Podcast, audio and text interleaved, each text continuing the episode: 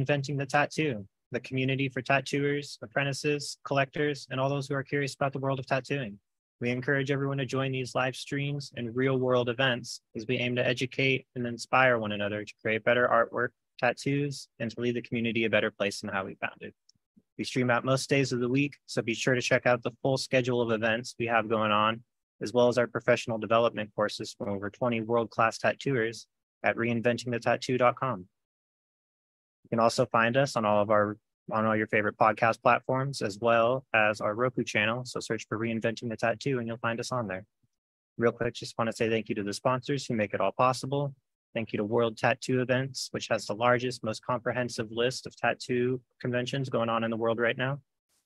Tattoo Now, technology for tattooers. They're the leading edge in professional development, management, and digital tools for tattooers of all levels, as well as our affiliates at the Fireside Tattoo Network and the Apprenticeship Diaries.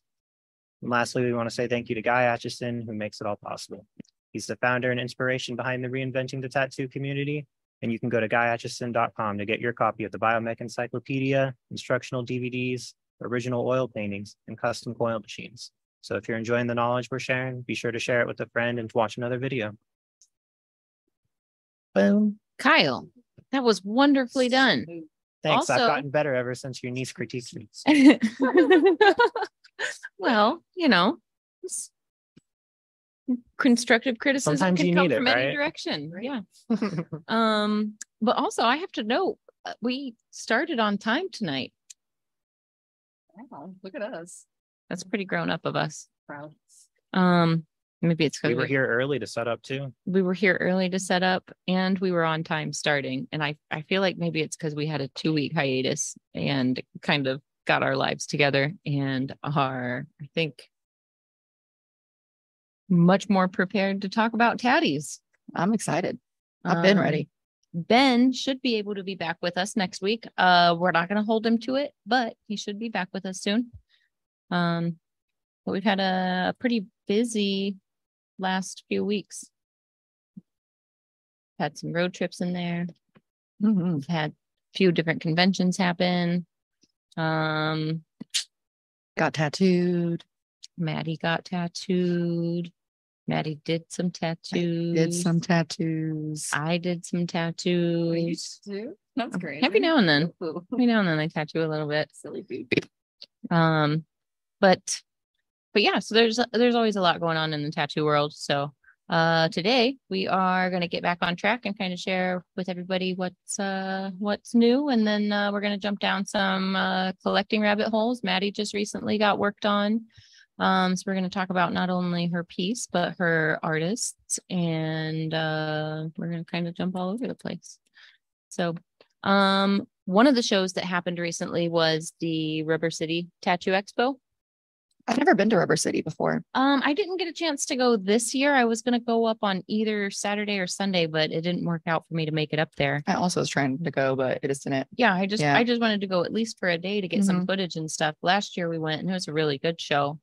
Um, last year was the first show, the first Rubber City show. Cool. Um, and I felt like it was organized really well. Everything was really well organized. Um, I have a couple friends that like to go to that one. I saw them Yeah. last year and they're there again this year. Yeah, the Chris venue was was talking about awesome. how much you liked it. Yep. Uh Yeah. the it wasn't necessarily a real big show, but it was a like there it was a real good energy show. You know, there there are some shows that are just so huge you can't even make it down all the aisles all weekend like Mm-hmm. thoughtfully and acknowledge everybody who's there. Um, this is one of those shows that it feels like um it feels like a hometown show, but people travel from everywhere to show up to it. There's Chris. Sun's out, guns out.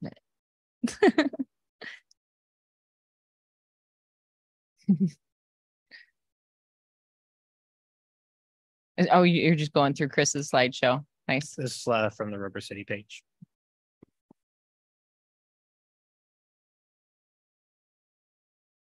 It looks like they were all having a good time this year. Notice they have pipe and drape. Big plus. Notice the pipe and tree. See, I was spoiled. My first tattoo convention was Hell City. So I was like, this is awesome. And then I went to other ones and I was like, oh shit, I should have brought that, huh? Hey, Kyle, you know what you should do? Hmm. Click the little tag button down in the corner. Uh, one sec.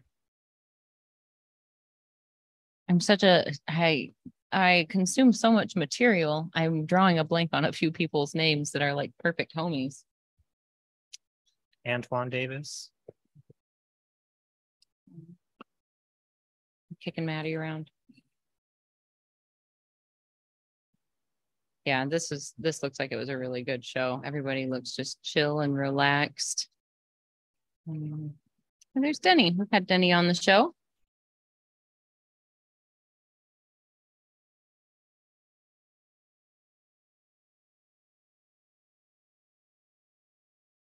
Oh man, I think the plugs that I'm wearing now that I've worn for like the last five years, I got from him. There's The- the Tony plugs I Urbanic. wear every day are That's- from if you go well. back one more slide, that's Tony Urbanic in the RC shirt. Uh, he's a show promoter. Aaron, in the very beginning, it was Aaron whose name I couldn't remember. Oh, okay.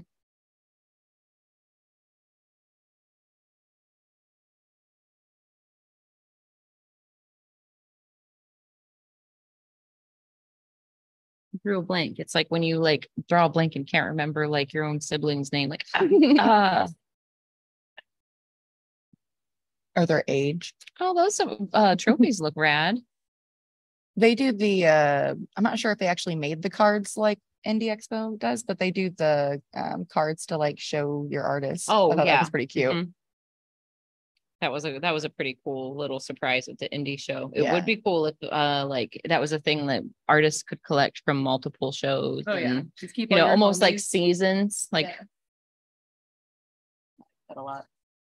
pretty cool. Best of show. I wonder who this was. Are there any tags in that? Hmm. That's wonderful. Is that it? Yep. I think it's the models tagged. Hmm. Scroll to the next page. Boom. Is it no tag on that? There's no tag on that one. Anyways, Was it not that's super tattoos by rad. Julia? There was That, might have maybe been. that was it then. yeah. Look at that little frog. Mhm. Stop it. Look at his little fingers. I love how like simply and smooth this is done. That background Yeah. reads so beautifully. And then having that like halo around the one leg of the frog, that white kind of highlight around it. Man, nice and beautiful. Like fades very well into color too. Yeah, the textures in that fur. ah, this is really beautifully done. I like the way the whiskers and like the fuzz on the bottom of the chin start looking almost like neon lights.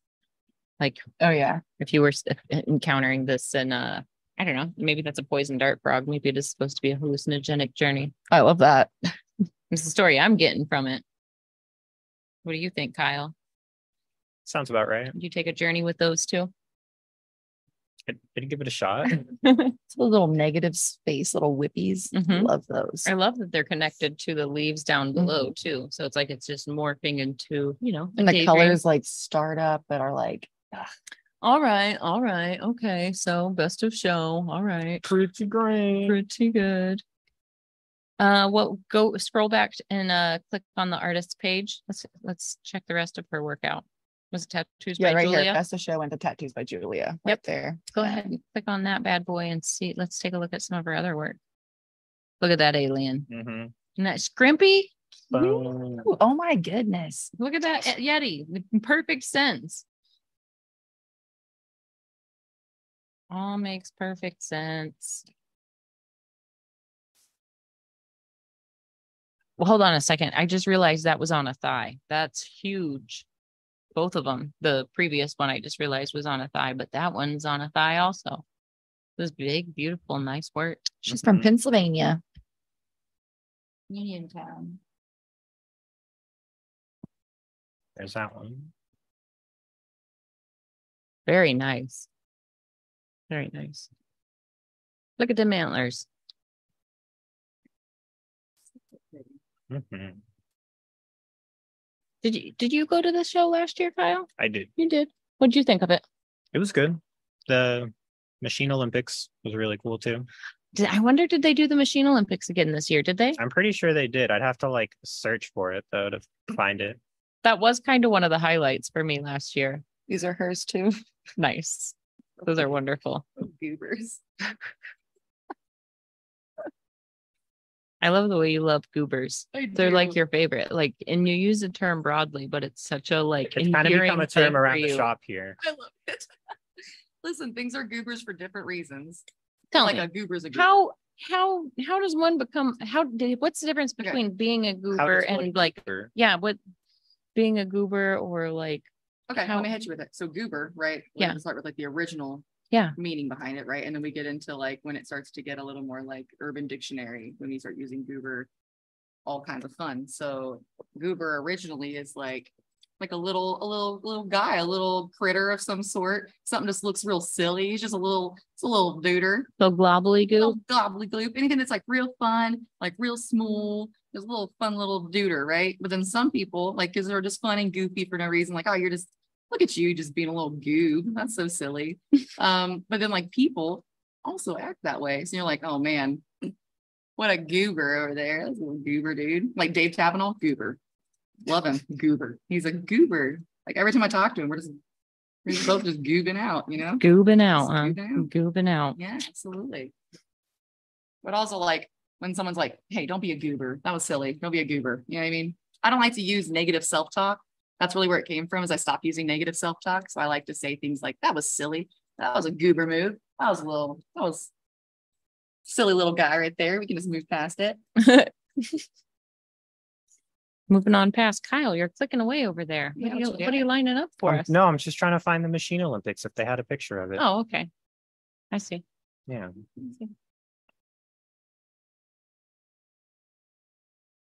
Last year they had uh machines that were set up like little chainsaws. It's cute. And it, you know, I think it was successful, but I think they're still little delicate machines. Right. So when you manhandle a little delicate machine, what do you think happens? That doesn't machine very long. So last year, a lot of them broke on the chainsaw, but the the machine races that was pretty epic. There were How does that work? I'm thinking like the little chicken toys that are like, is that? well, kind of. There was like a track, Okay. like it was either four or six lanes. I think it was four lanes. So it's like a four lane track, and there's like barriers in between the lanes, and uh, the machines are on clipboards, and they just turn them on at full bore and see which ones travel down the track the fastest. See, that's goober shit. The people who started this, goober shit. And the thing is, they're all like expert machine builders too. goobers. Yeah, absolutely. Derb goober. You know what I mean? Best I meant nerds. Goober. Just yeah. The best Oh, people are here we go. I found it. Bum, ba-da-bum. so excited. Stop it. But yeah, they brought in the torch. This is wonderful. See, I do remember some things. I draw a blank on names today, apparently, but uh, I don't remember how many lanes there were. Blindfolded machine building. Oh, All right. That's Kyle, cool. what do you think of this now? I appreciate it Did you understand what was going on last year at all, though? a little bit. We'll get I to had like a slight base understanding of how it worked. It was more so like the nuances and like smaller details that I was trying to understand. but to do it blindfolded, Very hard. second nature. and tune them up blindfolded, all the things. I don't think I could, I don't know. There, there, I don't know. There are definitely some things I think I could do blindfolded, but that is not it. That is too many little baby steps. Grabbing the wrong washer.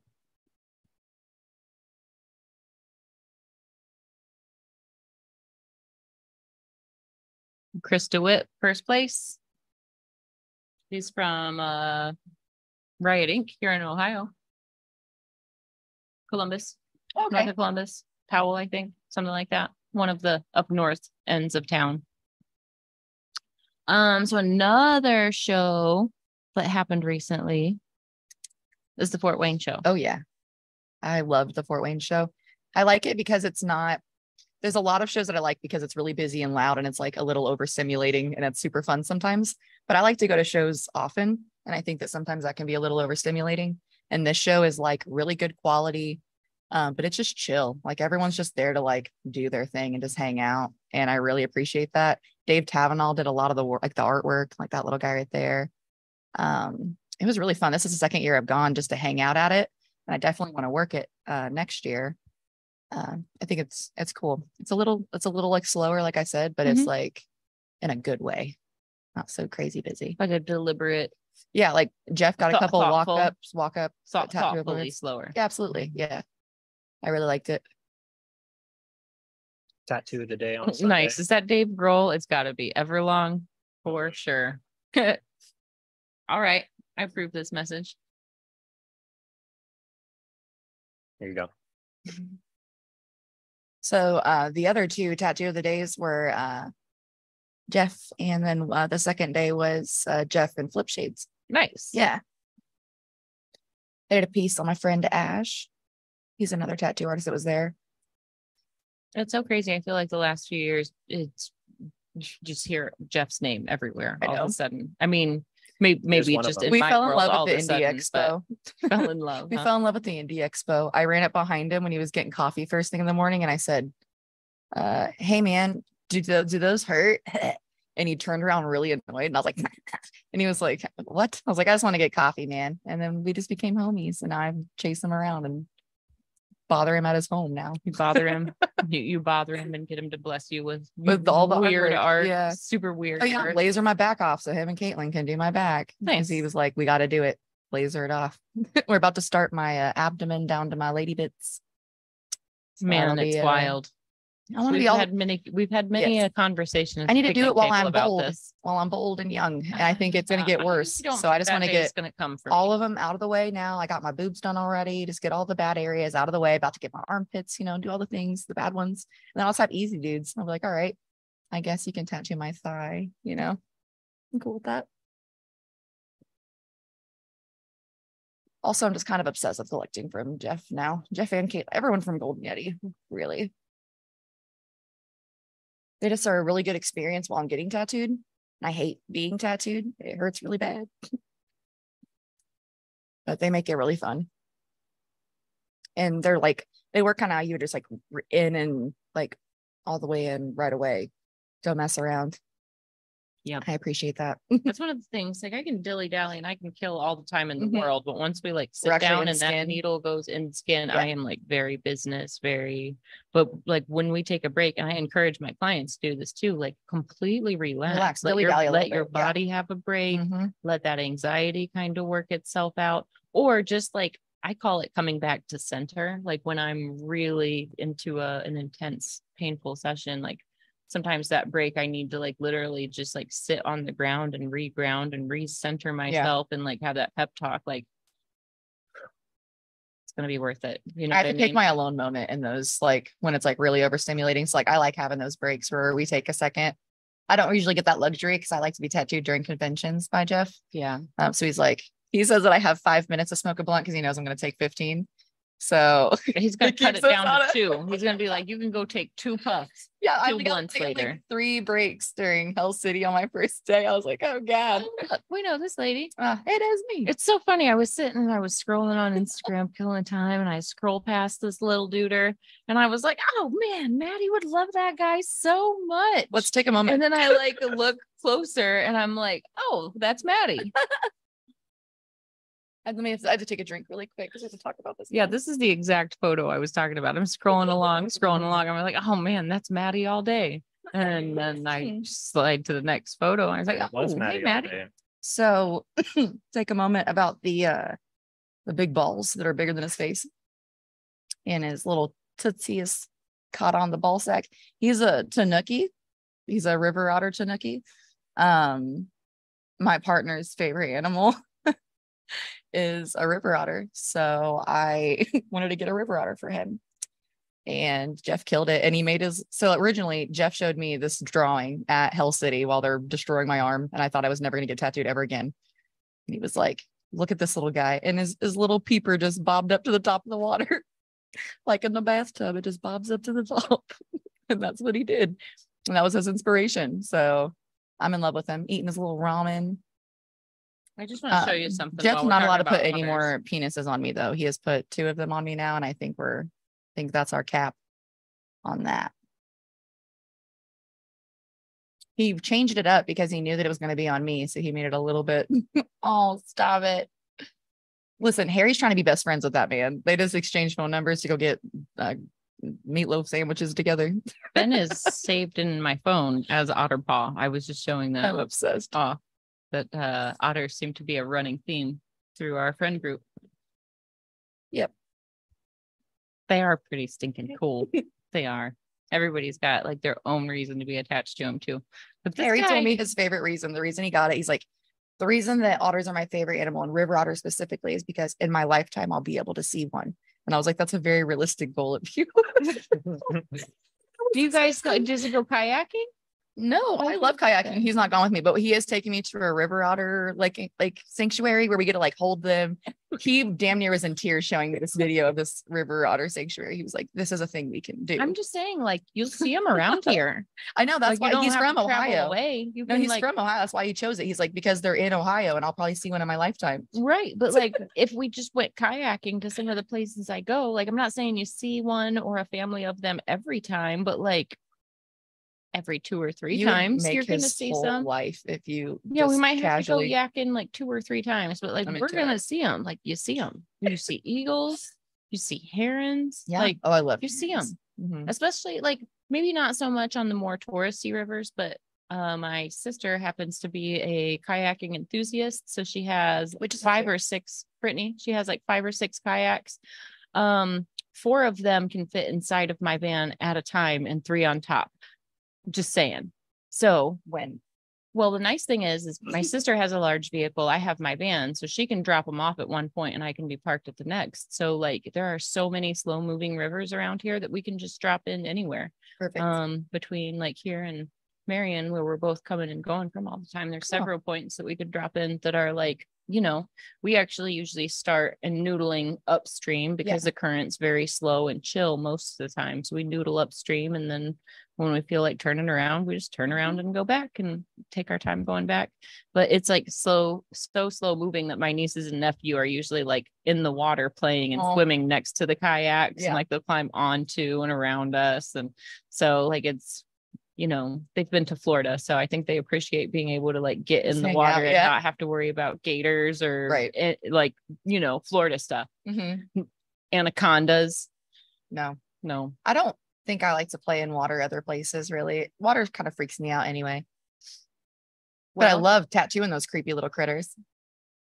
the creepy critters. Yeah, anything from the ocean is my favorite thing to tattoo, but I'm terrified of the ocean. So when I first started smoking, uh, all I it was during COVID. Mhm. So all I did was watch ocean documentaries.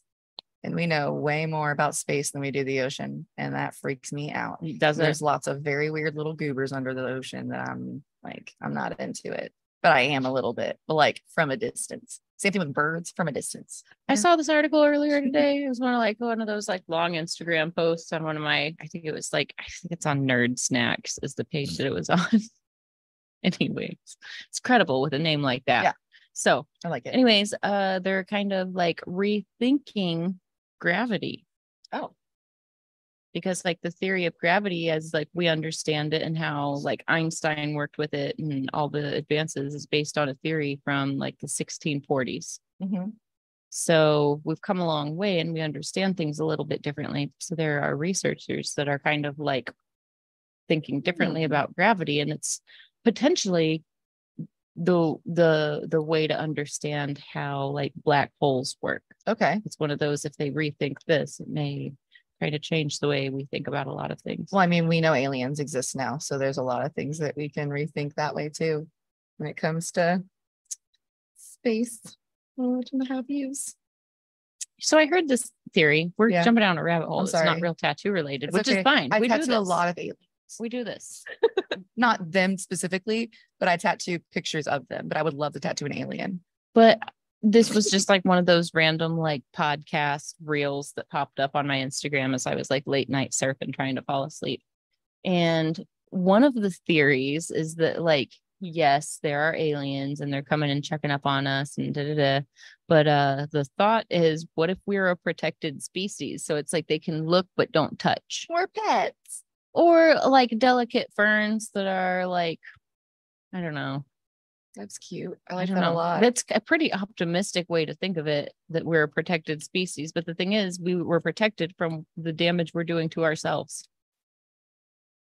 Yeah. That's the other side of the theory. So like, gosh, you little silly billers. It's like we're Oh. getting weeds. It's like, hey, quit it. you guys are cute, but you're about to obliterate yourselves again. Kind of uplifting, kind of not when you look at it at the bigger picture. But anyways, there's some cool like science thoughts going around. I want to um kind of jump down the gravity rabbit hole a little bit Please more. I'd love to Yeah. kind of like nerd out about that because I've Yeah. always had this like sneaking suspicion that gravity doesn't work the way that we think it works. Like I think it's I, my intuition leads me to believe that it's some other kind of force field, not like static, not like a magnet, but like something of that nature, like some other energetic force field. And maybe that's like the consciousness. Like, I don't know. Right. I haven't even played with chemistry in forever either. Can you imagine if I was like thinking these thoughts while I was being aided by any kind of chemistry? Oof. Anyways, that was a fun rabbit. I want to go down that rabbit hole some more with you when we have time. talking about aliens, gravity, physics. Possibilities. I don't know. It's all theories upon theories upon theories, and that's that always fascinates me because as our understanding changes, eh, as our as our understanding changes, we have to be able to like think back and readjust. You know what I mean? And it takes very open-minded people to do that, and it's hard to like get those open minds together to really, you know, get the work in Yeah. to like change things just because like the masses are going to believe what they already believe you know Mhm. but one time the world was flat some people still believe it is it's okay Might be again one day. Maybe it is it now. could be that you know maybe you know what maybe that's like the evolution maybe it's like this like if you could imagine like yeah like it's like a disc that's like wah wah wah wah wee, wah wah wah wah I wah, like that wah, idea.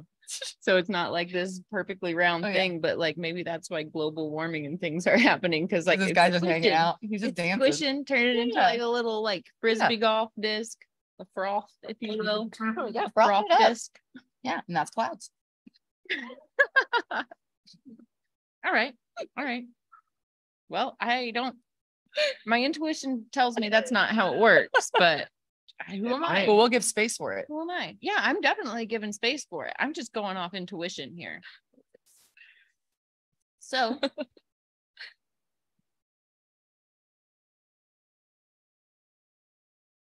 you want to talk about your experiences at fort wayne getting tatted Yes, getting please. tatty blasted Well, I always hate being tattooed. Let's start there. I love the way it looks. I love the way it's done. I, I appreciate the art. And during like being tattooed, I'm always like, uh, this hurts. And I'm like, but I'm really sorry. And I appreciate you so much. And I'm sorry that I'm whining. It's gonna be so cool. um, Jeff is very efficient. So we got in there and we started packing all those blues and like I don't know, time got away from me. but he like it's there's so much blue in the tattoo, but it doesn't look like there's too much blue. And it's I don't know, it's just it didn't overrun anything. And I really appreciate that. Um yeah, I have a lot of pieces from him as well that I have sent over too. We can show. But um yeah, he kind of just showed me that design at Hell City. We decided that we are gonna knock it out for my birthday. So that's my birthday to me. uh, it took us eight hours. That one was my first one from him. Uh, him and Caitlin. Caitlin to the bottom. Caitlin Campbell. look at those disgusting teeth Yucky. Just disgusting. and then the cute little carrot cake oh yeah. Aw. And they just said, uh, what's your favorite animal and your favorite food? And I was like, okay, here you go. So you know how um on Lilo and Stitch, Stitch is experiment six two six, and there's like six two seven. This has got to be like One of them. six two four, Yeah. six two five, like for Mhm. sure. Yeah. Look at his And little his cousin. Oh, sorry to Oh no, you're good. Uh, but yeah, this guy's Benny. He's watering his house plant, uh, his little pot plant, and he's kind of like smoking his little little joint. and then Caitlin at the bottom. We're gonna add to this uh, and actually do like a, a tooth fairy alien on the inside of my arm. It's pretty cool. Oh, but we won uh best today for my my little river otter.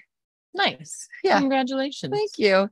Congratulations on your award winning collection. Thank you. I got two. Look, that's the man, the beauty, I love the food in his Lord. beard. It's perfect. full glory. Mm-hmm. Yeah. I talk about Jeff a lot too every time I'm on here. I feel like because he's definitely been a big help for just the growth in my artwork. Um, just me more confident in drawing and just like, I don't know, just letting my style come out instead of trying to be like so perfectionist about it. Is it weird if I rest my foot on Please your chair? do. I'm kind of like need all the way over to your knee anyway. Well, we're sitting kind kinda close, cute. but I like this angle. This isn't bad for us. It seems pretty comfortable. Yeah, You can't see the mess we have in front of us. There's no mess. We're great. Very professional. Yeah. Very professional. Yeah. Uh, Smells of fresh cavicide right here, right now. We cleaned it all. all of it. Mhm. But um it you know, it's really cool when um when you like cross that threshold with your artist where as a tattooer like not only do we get to have that like connection to the artist who's giving us art and that those memories but we get to learn from the artists that we choose to work on us Oh yeah. and I think that's where, you know, I think there can almost be a shamanic bond between any artist and their collector. But I feel like, especially with like somebody who is like fresh and wanting to learn and level up and like just get all the tricks and know all the things, I think getting tattooed by the people you look up to is probably the best way Oh, to like learn That's why I'm constantly Um, being tattooed.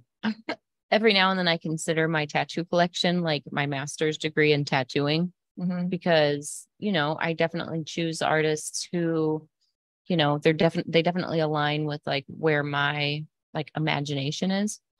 Um Like you said, they come from the same world. I feel like. Yeah, you've had Adam work on you. The same world. Yeah. so Adam's the first artist I had that I actually like had that like, oh yeah, after doing my leg, you can like if you just Yeah. get a cool idea, like Let you me know. yeah like or if like uh i you know that this this body part needs tattooed and i you're the one i trust to do Oh, it yeah. you know like he outlined my one foot to like shin bit, and I was like, "Cool, yeah, you're doing the other one now. Like, we're not even done. We're nowhere near close to being done. We're doing so much on that side." And I was like, "Yep, saving that side for you, so I can have little Mhm. fairy boots." Yep. Because it was just such a cool. I hate getting tattooed, and I was a big baby, and he was so great about it again.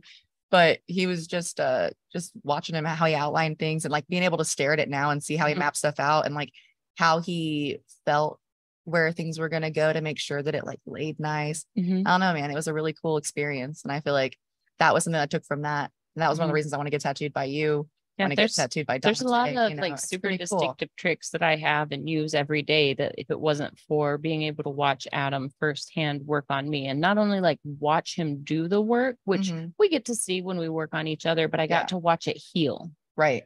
So like when you see a fresh tattoo and sometimes there's like cross hatching and needle marks in it Mhm. and you can kind of see like the the mag marks.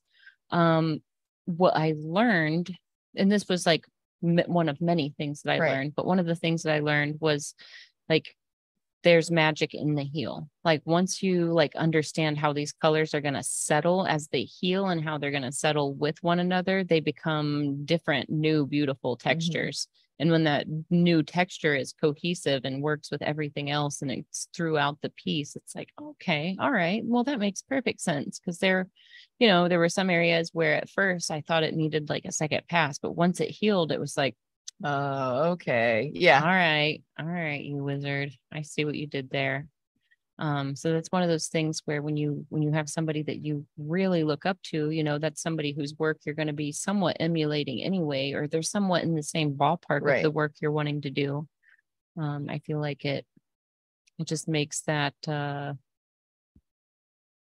it just makes that connection so much stronger. And then not only that connection, but the trust between the two of you, because like it does, you know, I will always my entire career i'll look up to adam like, Right. no matter what my accomplishments are what i'm doing i'm always going to look up to him and i'm always going to be grateful because like not only did he give me this work but he took the time to like share with me what he was doing and why and be like Right. hey here's this new thing that i learned and he would share new tricks that he was learning from guy before guy and i ever knew one another you know adam was having a leg sleeve his leg sleep done by Guy at the same time I was getting my leg sleep done by Adam. So he was like deliberately scheduling my appointments Oh, right cool. after So, like play around with those Guy. tricks. Yeah, so Yeah. could play around with the tricks and then he could just like reiterate the new stuff that he learned. And you know, my leg is like a little bit more organic than a lot of Adam's work. A lot of Mhm. it's very robotic. It Yeah. still looks like functional and alive, but my leg in particular has a lot of uh I, I guess the the words that I gave him at our consultation was like if you could look at like plant cells and flower cells like under an electron microscope. Oh, that's where like you lose track of whether it's plant or bone or but it, you can tell it's an organic shape and you can tell that it's growing. And um it was one of those things where you know it all i wanted it to be like functional and cohesive but look like alive. So um i think with some of those keywords it kind of like threw adam into a little bit different of a realm but you know a lot of his paintings and stuff are that way. So um it, i think it was just kind of a, a special uh a special experience to like be lucky enough to collect from somebody that like that's the kind of stuff i want to do. That's Yeah. the kind of stuff i want to make. And i feel like it's so similar like the relationship that you have with jeff and caitlin Oh, It's like, absolutely. you know, every time you come back from a trip to see them, you're so excited about Yeah. the new things you learned, or like, oh man, this thing about color, or, Yeah. you know, there's always like 12 or 15 new things that you're like super stoked to Oh, my tattoos always look so much like more refined. I feel like every time I go and hang out with them, Mhm. he unintentionally became a mentor. I feel like, and now I just want to collect all of his artwork and see everything. I constantly look at his and kind of reference like certain things that he does. Where I'm like, oh yeah, maybe I don't need to do such a thick line right there. I guess I could play around with it. It just made me look at things differently. Mhm. Um, and then just talking with him and Oh, everyone at the shop. Wizard Adams work. that was actually the piece that inspired my leg. So I saw that and it felt very new school, but also very bio. And I had just fallen in love with bio after Hell City. And I was like, listen, I think we need to do something. So now we're going to have all these fun little critters like that on my legs. So I'm excited. I think he said this just got, yeah, it just got shipped off to its new home. I'm going to miss looking at it. super cool. Ugh. And that thing, that thing's been coming together over the last few months. I'm excited to see the next one that comes in. Yeah, me too. What, what future projects you have coming up? I know you've talked a little bit about your future tatty ideas. For my, to be on myself or To- to to be on you, the things that you and Jeff have been brainstorming about. Let's talk about your elaborate consultation. Now that you and Jeff have like crossed the barrier of being fully comfortable with one another. Uh, How it started, you mean? I mean, for the record, I crossed some weird barriers, like having to be that comfortable and open with Russ. Like, and he was nothing but a pure gentleman all the time, but I'm a pretty Right. modest person. So to be like, you know, I'm a tattooer. I understand how like mm, I don't want to say like frustrating, but it, it can be frustrating, like fighting moving somebody's panties up and down when Right. you're doing a high hip piece or like you're moving their shorts or bathing suit. Right. Because like not only for you as an artist is Like there this thing that's like obstructing your view, but like it can't be comfortable for them to have their panties or shorts or whatever sitting on the fresh tattoo and being leaned on and all of that as you're working. So like I just made the conscious the conscious decision that I was just going to like, you know what? It's a married man. It's nothing he hasn't seen before. I'm just gonna like swallow my modesty because I want this to be the easiest for him as my artist. Right. So, you know, that um trust barrier was broken pretty quickly. Um, but then along with that, you know, Russ is one of those people that like deliberately teaches as much as he can with the the people that are on his team. He's always, you know, like a teacher, like, come on in here, I want you all to see this. Or, you know, he'll have like a few of the artists that he'll be like, I want to show you this. And like for instance, for me, it was uh it was right after um a launch pad event. It was uh in downtown Atlanta. And then uh, afterwards, Tofi from Poland uh, stayed behind and they did a. Oh, I'm I'm combining two of two different stories. Okay. Uh, that was the polarizing story. For my back, he invited everybody in to see how he was going to lay the giant stencil because my back is symmetric and like all directions.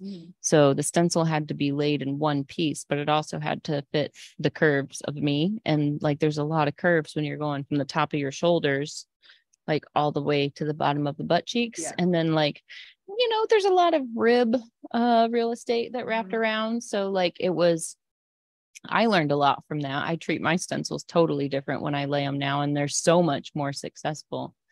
Um, but I I had to like consciously make the decision to swallow my modesty just for him to give that lesson. So Yeah. you know, um, but in no time, you know, it's it's one of those things where like when you're at like a, a quality tattoo shop, like you know, everything is done with dignity Right. you know it's almost like clinical like we've all seen the naked body parts especially as artists we've all had been in those weird situations where like oh she flopped out whatever you want to imagine that was like yeah, go tuck that back in like oh think or leave it out Why I feel comfortable with Jeff about it is just because we're both so new school artists a lot of times. Mhm. All the ones I've met, I've hung out with. We're a little bit kind of teenage boys, a little bit. no matter Kinda. what your gender is. only kind of No teenage boys you're is, definitely definitely kind of a boy. teenage boy Absolutely. And that's all right. I'm cool with it. But so like when we did my under boob, which we have a picture of that too, or a video actually. Um we did, I'm sorry, ma'am. okay we did uh a video where we drew on the gnome originally with him like smoking a blunt and just chilling. And then we did a titty drop video where I just slammed my boob down really hard.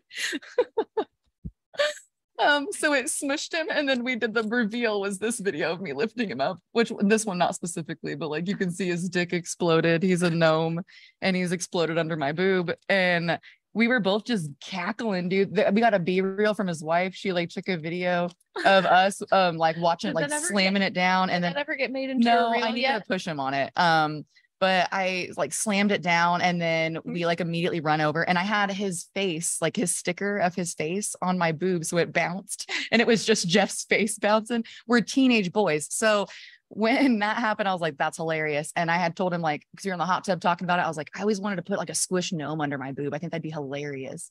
And I was like, I want you to do that. And he's like, we're doing it She tomorrow. was so stoked when she got back. She's like, "You guys, you guys want to see my dick?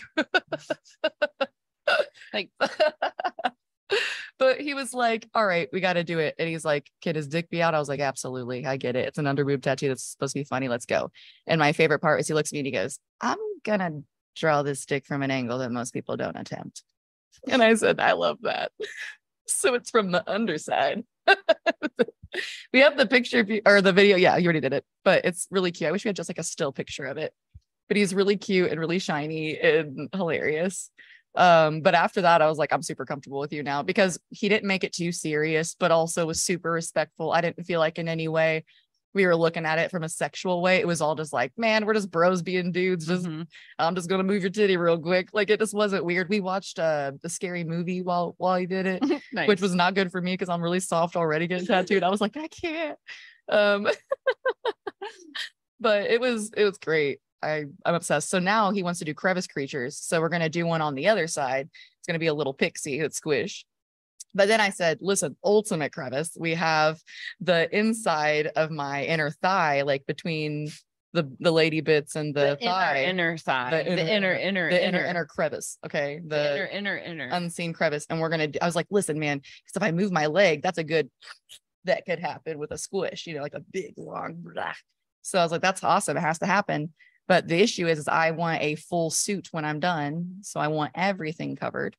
So I told him, you know, eventually I do want all of it covered, but I, I'm okay with just doing those creases because he wants to do a lot of them and have crevice creatures. He like wants to do a whole thing about it. And I'm just gonna let him do all my crevices so that he can have fun little critters. Um, because we're best friends.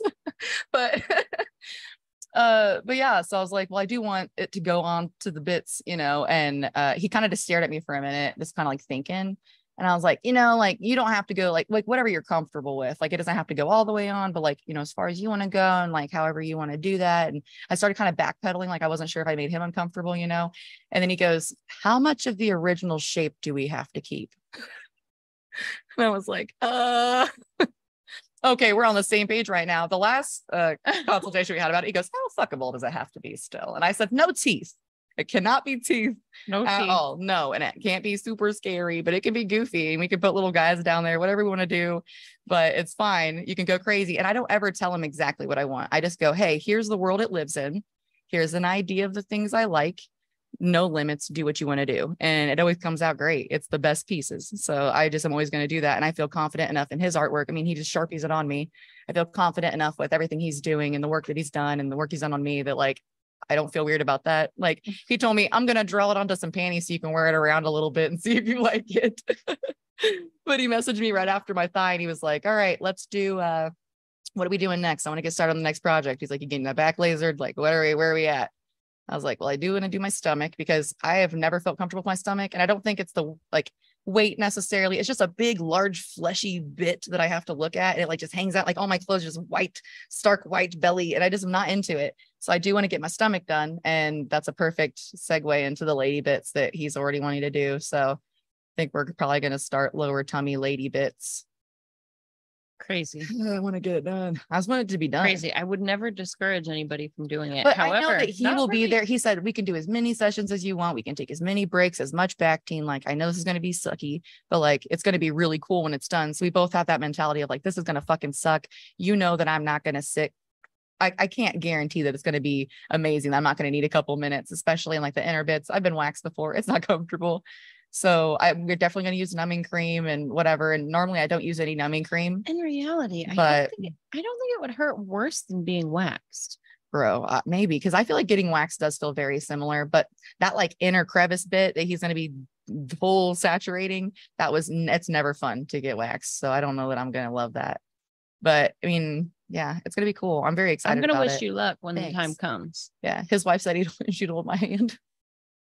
So It's I've good, got a know, support system. You know, That is that is an important Yeah. factor. Yeah, she was like, "I got you." Well, she she was taking the the viewer, like I said, of me dropping my titty, and then us both laughing about it. It's like the funniest video. I love her more than most people. I think she's one of my favorites. Um, she actually does some tattoo stuff that I could talk about. Um, she actually does um like she's like an assistant, and because of all the different shows that Jeff goes to, it's pretty easy for her to like add another artist to that list to send stuff in and be able to get into shows and just have somebody who like runs your books. Also, she sets up your uh, hotels with like for when you're going to get there. Like she does the whole like thing for you. your travel agent. Absolutely, yeah, and it's like a monthly like thing, I think, or something like that. I'll have to send you all of her information about it, but um, yeah, That's Amanda pretty cool. Bernard, yeah. Nice. but she uh she's great. I think eventually I'm gonna have her help me because there's certain like uh like big shows like, like if I wanted to go to Italy or something, I have big anxiety about trying to like make sure I'm in the right spot. And they've already been there. They already go to that show. So it Mhm. wouldn't be hard for me. And I'd, I'd have somebody there. It's really cool. They're just a great family. Oh, and then Talon is their son. And we have to talk about him because he shows up to every convention and he is like, he's that dude. He plays Uno with me the whole time I get tattooed on my phone. Yes. And he's uh he's gonna be an artist when he grows up, I think. I'm pushing it.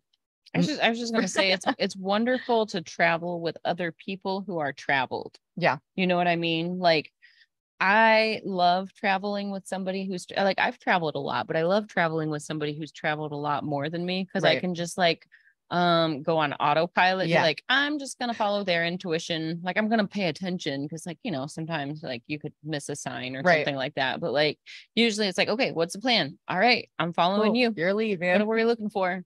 Yeah. you know what I mean? Like it's Yeah, like, I don't think that I can can handle just going kinda- without somebody who it's is almost like. I can co-pilot. I can I can just like even though I'm totally fine to figure things out on my own, it's nice when I can just like, oh, you've been to this airport before? Cool. I'll just follow you because I'm not gonna waste my time figuring it out if you already know. have you seen the TikToks? This is a this this goes like so there's those people. So it's like the person that knows, and then you're the co-pilot, right? And then there's like the person in the back seat, right?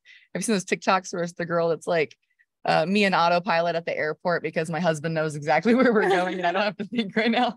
I do sometimes maybe default there, but it's because I'm just living in a little world in my noggin all the time. I have to come back down. I'm always just kind of like goobing out. I joked come around recently that uh it's nice when I can turn off my critical thinking. like, oh, I don't have to do that part of the Ooh, yeah. It's, it's all nicer right, than here. Brain. I'm learning. Let's roll along for the ride. Let's count floor tiles. Let's take note of what color changes the mood as we transcend take a through look at this some corridor. My uh, my go-to is counting the amount of holes in the ceiling. I Oh, wow. Drop ceilings. That's a good one. Yeah. I count my steps sometimes when I'm just like lollygagging. Yeah. you know?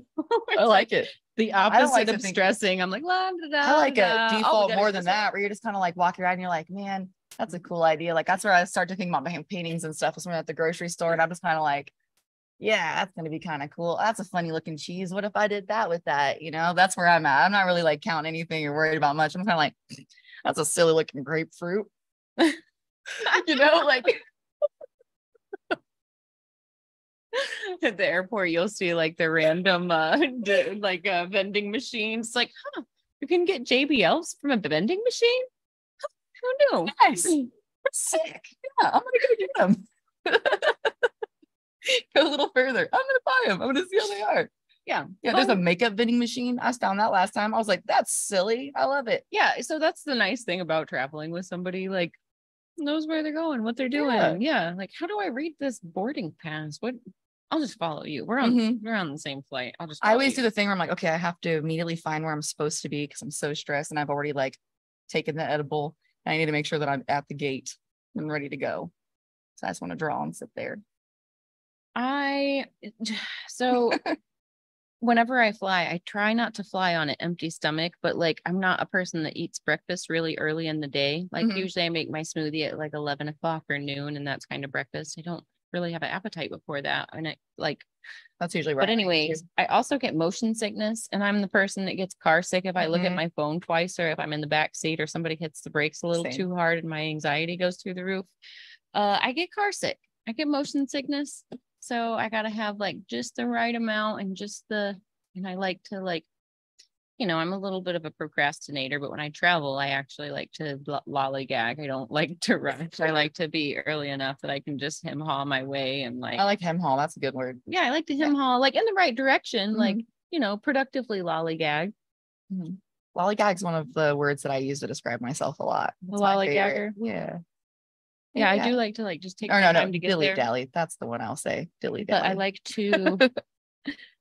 that that's my biggest challenge is finding the right thing to eat in whatever airport Mhm. I'm at. That like, okay, this is if I get queasy, this will be fine. I don't want to actually like get nauseous. I like, can't eat before at all. I just do a edible and I It just, doesn't happen every time I, little fly. It's gummy. just there's a possibility that it could. I just always am nauseous. That's just not something that I'm trying to play around with. Now, the last time I went on a plane, I don't drink ever, but I was peer pressured and I did To drink drinking, on a plane. I drank a lot of little wines. um, I kept hopping seats. definitely had a drink on the plane. I've never gotten drunk on a plane. Listen, it doesn't take much for me. So I was like, That's fair. You're like "There's three of these.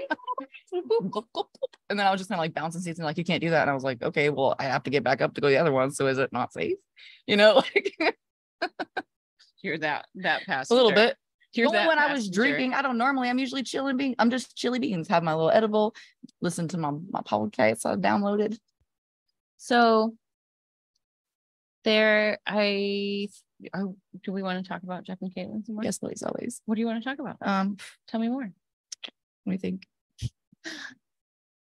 Um, oh, I know they're about to travel. They're going to a convention. Where are them going? Let me look real quick.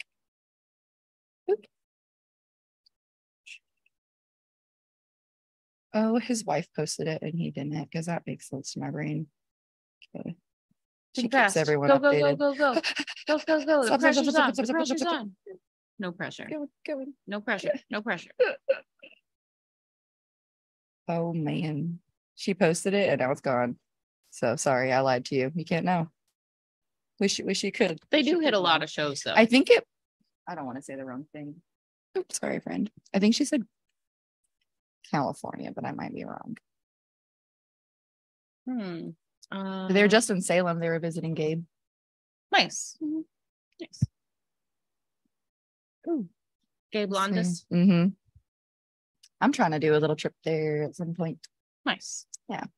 Um, I love whenever I run into Gabe and Leanne. They're Just so sweet. I got to see them Leanne at tries Fort to Wayne. feed me tequila every time. Yeah. It's okay. I like She's fun. I love. her she's the- yeah. persuasive. she's like, oh come on, it'll just it'll just get you drunk. Come on. Yeah. Her and Danny were bad influences at Fort Wayne. Hell City every year, they always get us out in Phoenix. Uh tequila? Uh, I will never drink in front of this group ever. And it's not because I like actors or I'm just real silly and it's just too much. I just don't need it. it's too much. Do you get silly? I'm already goofy. I don't need that. Hmm. Mm-mm. I just act like I'm I'm very like, you're so beautiful. And I just act really goofy. I don't am trying I to imagine. Hmm, have I been drunk? And I don't know. Well, there was the one time that wasn't around a work group though. There was one Mm. time earlier this year that I really hurt myself by accident with tequila. Oh no. It was it's a rough next day. I embarrass It's rough. myself sober in front of Derb. I don't need to drink at all. But before that, I can't remember the last time that I got drunk drunk. I just I don't know. Like I don't like it. I smoke. That's my Yeah. thing. I do the the reefers. I don't really. I mean, I have liquor at my house. I have like a nice little whiskey collection. I've got tequila, a couple different varieties. Oh, I got- collect alcohol. I have I've lots of really expensive whiskey. I just Yeah. don't drink at all. I, I got a mocktail. We went to Otherworld. I got some like craft beers and ciders that are in my little wine cellar that I need to throw out because they've been in there for like two and a half years. Like those I aren't even craft beer. good Get good beer every anymore. time. I don't really drink So- like it's not my thing, but like That's whiskey and beer are the two that am. all we have lots of fancy whiskey from like we go to um, whiskey festivals and stuff sometimes. I have this bottle of Blanton's that I've been like sipping on for like literally a few years, and there's like just a tiny bit left, like maybe two shots. I don't know if I'm gonna finish it anytime soon, but it would make a cool little enclosed terrarium with maybe like some snails and water plants. And I have had the idea. I just need to make it happen. you like in terrariums. Can Yeah. you help me build one? Yeah. Cool. Maybe we can do a, a segment on building terrariums. This is artsy. You know, I feel like this topic comes up in conversation. Back when Jordan got his saltwater tank, we talked, Mhm. and the the fish tank was the backdrop for a while for one of Mhm. our camera angles. Like I'd get lost like while we were live watching the uh like watching the coral reef as it was growing. His corals are so the cool. little uh oh the conch, the little foot come out and his little googly eyes. Takes me back. The little shrimp. Yeah, one of my tanks, I'm down to two fish in one of my tanks, so I can put some other little uh schooling fish in there. I need to go check out some of the fish stores. It's only a five gallon. I'll go with So it's a fishing you. little, it's a little pipsqueak of a tank, so you know, but it's super well planted, like to the point where like I just feed them because like, oh, I feel like I should feed you, but everything's so well balanced and there's so much plant life They in there and everything's That's so cycling cool. through like um I don't the water stays balanced. Like all I do is add water to them. So they're like almost self-sustaining, which is a pretty cool little Yeah. How long have you had nerdy it? milestone. Oh, like three years. That's cool. So they're they're nerdy, fun little like achievements. But the one that's in the water bottle, that's probably my favorite one. That like you shouldn't be able to have a fish tank with like a one inch opening and an enclosed bottle. And that one's pretty awesome. It's got two little schools of fish in it, That's two different kinds of tetras, and this Amazon sword that's like on its third cycle. So it'll grow big and tall and like completely fill the jar up. And the jar is like green and glowing because I have a light on it all the time. And then those leaves slowly like, you know, use up their chlorophyll and they turn in, they gradually turn into these lace leaves. And I watch my little snails just break those down.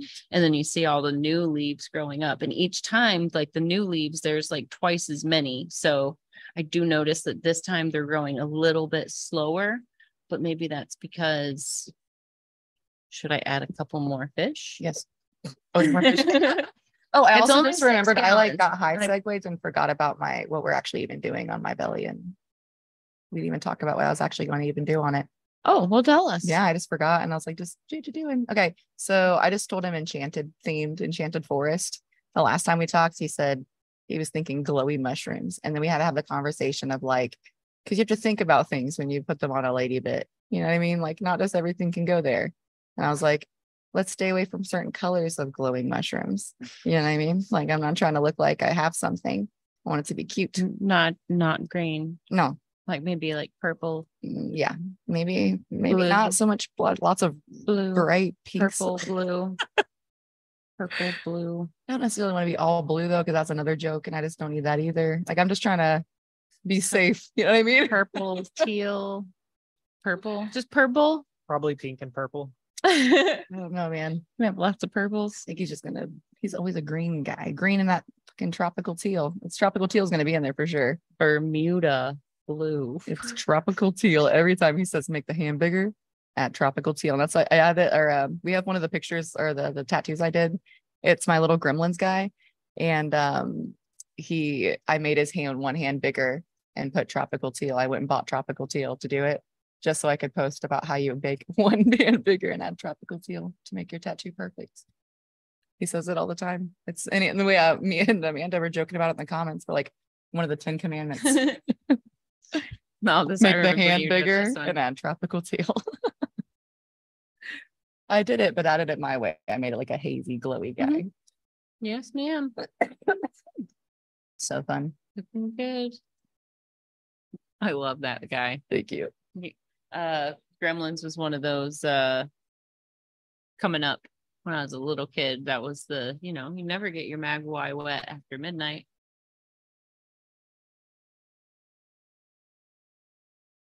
There's a He's scene where so they cute. fall in the swimming pool Mhm. and just like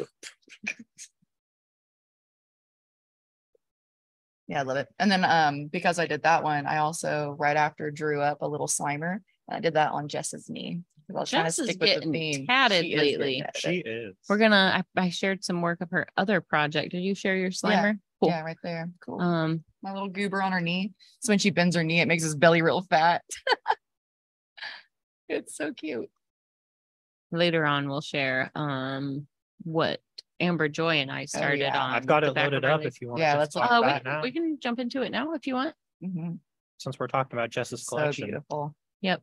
So She this looks is so the this is now. true tat the true tattoo supply manager. So she's like a super passionate collector, not a tattooer, but like she's been around it enough that she knows just as much as most tattooers. Um she's going hard in the paint. Mhm. I lost track of how many hours we were working on her, but we're looking at one more session and this will be finished. So we're so two sessions beautiful. in. Yep.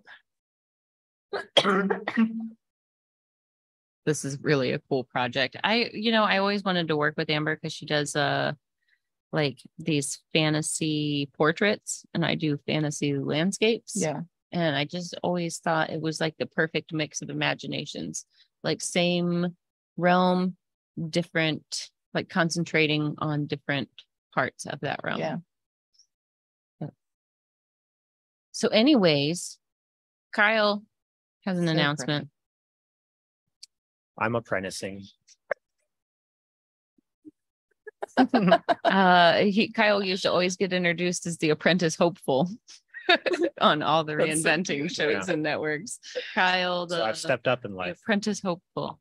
So, do you want to talk a little bit about what you've been doing? What what's the apprenticeship entails so far? It has been a lot of like hand movements, training that, lots of like circles and lines, pulling straight lines and everything. Um, tracing some flash books, doing some research on tattoo history. Uh, we did coil machines today, breaking them down, rebuilding them. So Do you know how few young tattooers know anything about coil machines? I heard a lot of them don't know anything. A lot of them don't. And the funny thing is, is most tattooers that have been tattooing forever don't know anything about rotary machines. Isn't that funny? We're supposed to break down a rotary machine as well and take that apart. So Good. I'll I'm know both. excited about that. yeah, me too. Because then when I talk like nerdery about like the specific features of the cams and like the little drives, you're gonna know what I'm talking about. hmm It gets pretty it gets pretty nerdy when you start looking at like micro engineering like that. Not that it's micro micro, but these teeny tiny parts that like you look at the whole thing assembled and you don't think of like the subtle nuances of how like tiny adjustments and certain just shape changes will totally change the way the needle travels. I don't know. Here, I'll put, It's I'll send over It's some cool pictures think and about. videos to pull up. Aw, you got pictures. and Also, videos? um, you should maybe post some of those recipes for your autoclaves. I do have to take a picture of that. I screenshotted it. I sent it to my uh, piercer friend. he found a, a cookbook recipe book for autoclaves. That's pretty awesome. I mean, it is a pressure cooker. It's That's wild. essentially what it is. It's just a pressure cooker with precision gauges to make sure it's like pulling things to the exact temperature. Like if you look at like a kitchen pressure cooker, it's identical, but it doesn't have the same readings on it. It's nuts.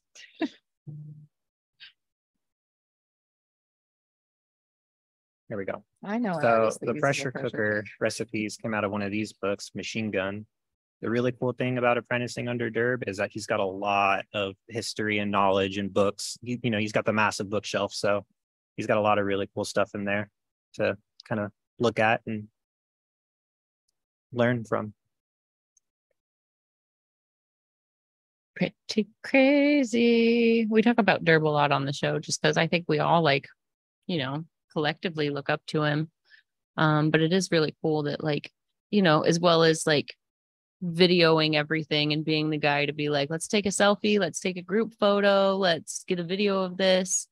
Um, it is cool that he does that for social media, but the thing about Durb is he's like a living historian Mhm. he's been documenting his whole career this whole time. He has all of his pictures on hard drives. Like he's not one to like, well, memory's full, delete that. Like he has cataloged everything. Um and he has amassed what is probably one of the larger like tattoo book collections around. Um and Durb's room where his workstation is, there's uh this cabinet that's probably eight feet tall that is three and a half feet wide maybe that is filled floor to Mhm. ceiling with books like to the point that it's like the heaviest thing in the room That's- He's It's- given me a couple books too, and like giving me a real stern look, like you better not, you better not fuck with these. So there's Like some- these there's- ones yeah, these- this was one of them. I got the same look that I got from um when he gave me the Ed Hardy flash book. You That's I'm, so crazy. That's i'm telling you how from. special this is Yeah. Ugh, i'm handing you I'm so excited. for you, grail. Kyle. Your apprenticeship's going to be so amazing. Like I'll show a couple exercise Yeah. sheets I've been working on. you've been putting in a lot of work. Getting there. Isn't it crazy how like when you're doing exercises like that, you can flip back maybe a week or two and you can see when you look back at what you were doing for those warm-ups and exercises, you can see like your hand was not as smooth. You didn't you hadn't started developing that muscle memory, but once you flip forward a few pages and progress a few weeks, everything starts becoming smoother Mhm. and more consistent. And I've been doing like four, five, sometimes up to seven in a day of Yep. just sheets of this. So you start becoming familiar with the hand speed. One of the things that I think of when I'm running a line, because if you think of making a perfect circle, you're going to psych yourself out and you're going to screw it up. If you think of making a perfectly straight line, you're going to psych yourself up out and screw it up. If you need to make a perfect 90 degree angle, you're going to psych yourself out and screw it up.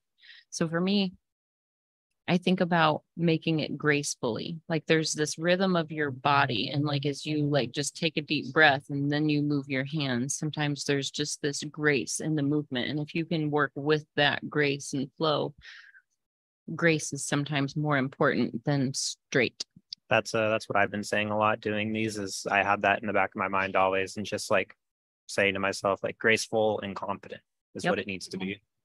That's always what I tell people too when they ask about my line work. It's like I just go in very confidently. Like I'm not trying to do that line more than one time. So I'm going into it like this is how that goes. And I made know- this line. I drew it the first time. I, love know that how you just said that because if you don't go in confidently, you have to make the line and then you have to make the line Mhm. again. And what does that cause? Pain two Yeah. times.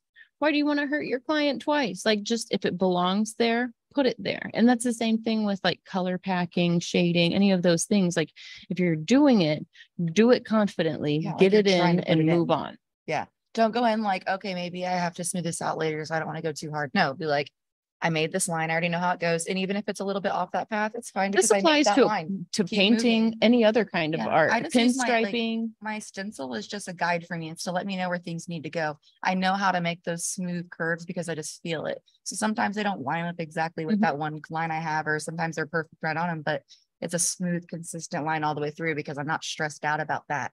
I just know how it needs to move with it. Mhm. So I think that helps a lot. I've also got this cool time lapse from this morning of taking apart and rebuilding the machine. I'm so excited that you're documenting so much of this. Kyle, Can we, we take a second start. and talk about your like schedule, like what time you get up in the morning to do art and like work on this on top of working and like and then like while you're at work, sometimes you do all this other apprentice, like you're you're putting in all of the work. Like you're in you're in a great spot. And I feel like some like that might be like, you know, this this isn't an apprenticing studio. You're in an amazing spot where you don't have to worry about all the, you know, the I'm gonna be mean to you and break you down. You're just here to learn, but you're putting in all of the work. You're putting in just as much like time and energy as an artist that's going through all of that, except for you're applying it to your career. And it's just really inspiring. It makes me think about that, like, oh man, like I don't want to draw this tonight. Like, man, Kyle would have already drew it last week. I better get in there and start drawing. Like you're you're putting in great work and you're gonna be an amazing artist. Thank you. Yeah, absolutely. Kyle, we need to sit and start learning these two cameras together side by side. We need to start figuring out some of these features because you could have shot that in 4K, buddy. With that camera man, that's this was shining at- on your beautiful face right This was, here. this was at eight in the morning, okay? I'm just saying, if if we're, it should be a, a goal that we work into together is learning these cameras because there's a lot of really cool things that they're capable of mm-hmm. and we both could use those things. Yeah. And, you know, from looking at the catalog of knowledge that Durb has amassed his whole career, like, look at the opportunity you have. You can not only save the books and take the photos and videos, but like you can take them in real time and actually like make a documentary if you want. Like, like if you get good quality footage, there's like Sure. endless Durb's a possibilities like of what the- you could yeah. do with it. Yeah, I'm really excited for you. Thanks. I'm Mhm. excited too.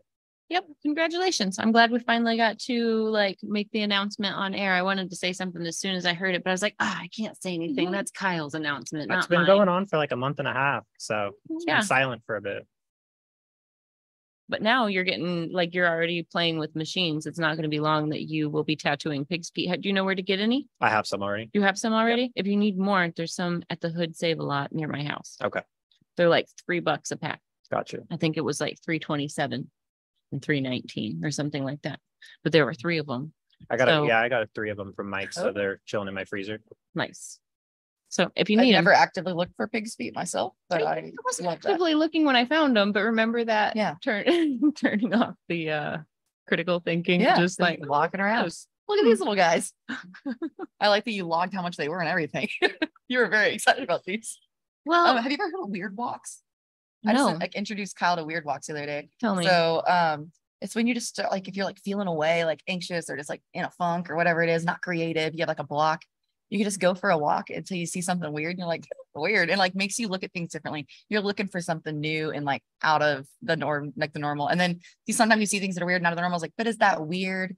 And it kind of just like makes you look at things differently. And then it or gives you something. why is that weird? Exactly. It makes you look at things differently. And then you can, I don't know, put you in a different- different headspace. A different situation, that would be normal. So like let's say like you're in a funk, but you're going on a weird walk and you see something really weird and you're like, what? That's wild. All right. Well, all right, I'm gonna go back and deal with this. Oh, why'd I have to see that? You know, and that's kind of nice sometimes. Go for a weird walk. Get your head right. Be creative. If you're in a funk, go go on a walk. On a walk. On a walk. So have you guys been learning uh you've obviously been learning tattoo history as well, right? Mm-hmm. What do you think how I want to think of the right way to que- to ask this question. Talk to me about how different it is to learn from one person who's dedicatedly like teaching you versus like going through the courses that you've been going through on reinventing that are intended for a, a class or intended for everybody to absorb. What's what's that like? Um, I think it's nice to have like both options or like both aspects of it because on the one hand, like going through reinventing and everything, I've kind of like learned a lot of like the art side of it, the technical, like when it comes to the drawing parts of the design process and just like the whole spectrum of it. And then having like now like one-on-one instructions to like really like fine tune everything and get like the exact precise answers that I've been looking for for the information and the stuff I'm trying to do. Yeah. Versus Durb just like this is how to do it. Mhm. Look, put your eyes on this. It would have been great to have an apprenticeship like that. Like, I wish I would have been able to have something where it was like, hey, let's, like you said earlier, you know, there's so many new artists that don't know how to use a coil machine. Yeah. He I takes mean, a lot of either, time to so- like explain stuff as he's going to. He'll like stop what he's doing a little bit to like actually like show me what's going on and some of the nuances behind like the microscopic note moves and marks that he's making. you know, I've always been kind of like a nerd about like gadgets, like Mhm. um that kind of like tight, tiny mechanical things. It's always kind of come natural to me. Um, when I worked at a bike shop, I was always like little cassettes, small, like uh, small things that are like a small part of a big thing, but everything is like precision, you know. So I think once I started tattooing, it became very easy. Like when Kyle and I were talking earlier about the machine building, I was like, is it getting easier already? And he's like, oh yeah, because he put it together and taken it down a couple of times. Um and I was like, it's just kind of like uh radio parts, isn't it? You know, and when you break it down, we're still just working with like frequencies. It's still all energy. It's still that same like electric motor transfer, you know, you know, there's magnets involved. There's, I don't know, it's just nerdy and scratches an itch. So if you But- want to teach me how to use coil machines, Durb said he would also, but I would like to know how to do it. I just never was given space for that or like known how, like, like I got thrown into an apprenticeship that was like, you're really good at drawing. Here's a rotary and tattoo all these people, and we're going to clean up after you too, because we just need you to be there to tattoo all day. So then I I, have a couple at home. more and more to like different shops that actually wanted to teach me things, like made sure that I was like good. Uh, So, but I, I, I, didn't have my the coil basics, machines You know what I mean? upstairs, and I also have a little adapter so that I can put any battery pack on them. It was like sixty bucks from Workhorse Irons, a Okay. small plug. Uh, but I think it was really worth it because I can sit and just like tinker them. Sometimes, like late at night when I'm here by myself, I'll just like plug it in and plug the battery onto it, and just to have the like. I think it'd be fun to line. I want to try to line with it. I think it'd be really fun to Yeah. like have that option Yeah. too. Um, but the point that I was making was understanding the mechanics of your machines and understanding the basics of how they work helps you to understand how to troubleshoot if something doesn't feel right. You know what I mean? I think one of those things, like, I think a machine should be either completely sealed and never need maintenance, or if it's the kind of machine that needs maintenance, there should come like a little instruction book or a link to like, here's how to tear your machine down and clean it and lube it and like help people understand the tool that they're working with.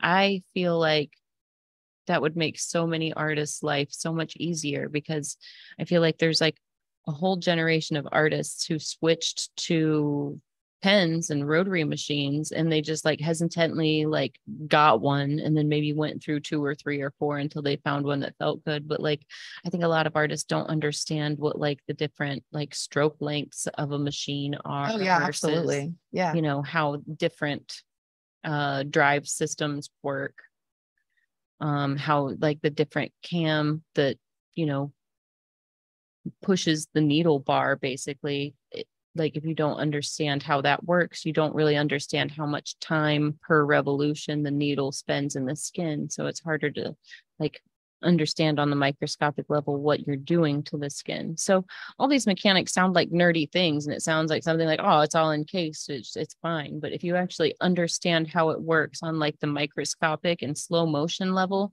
you then understand like how far you can push it with one machine versus the other. And by push it i mean like how many times you can saturate an area like how many passes you can make before like i need to hit that next session. Like i if i hit that again that's going to be overworked. And that's one of those things that varies based on how different machines work.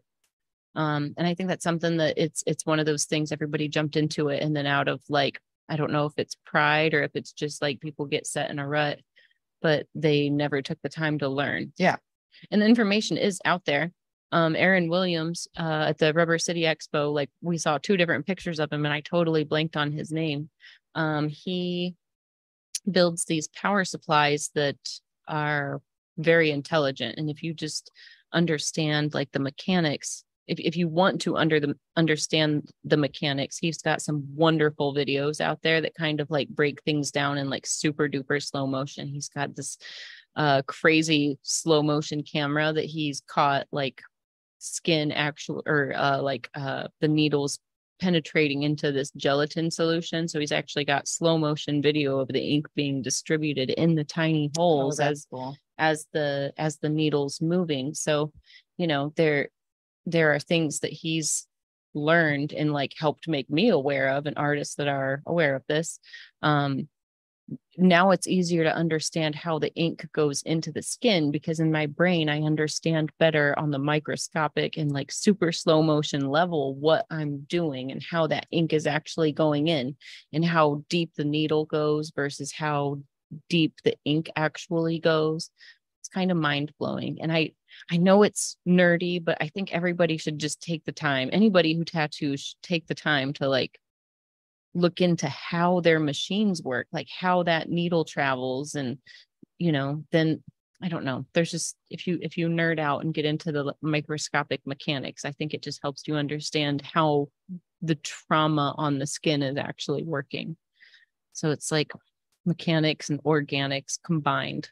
But I don't know. It gets pretty nerdy. I think people get lost with it because it is highly technical. But I think once you understand, you can just push the skin like to the limit without making it a rough heal.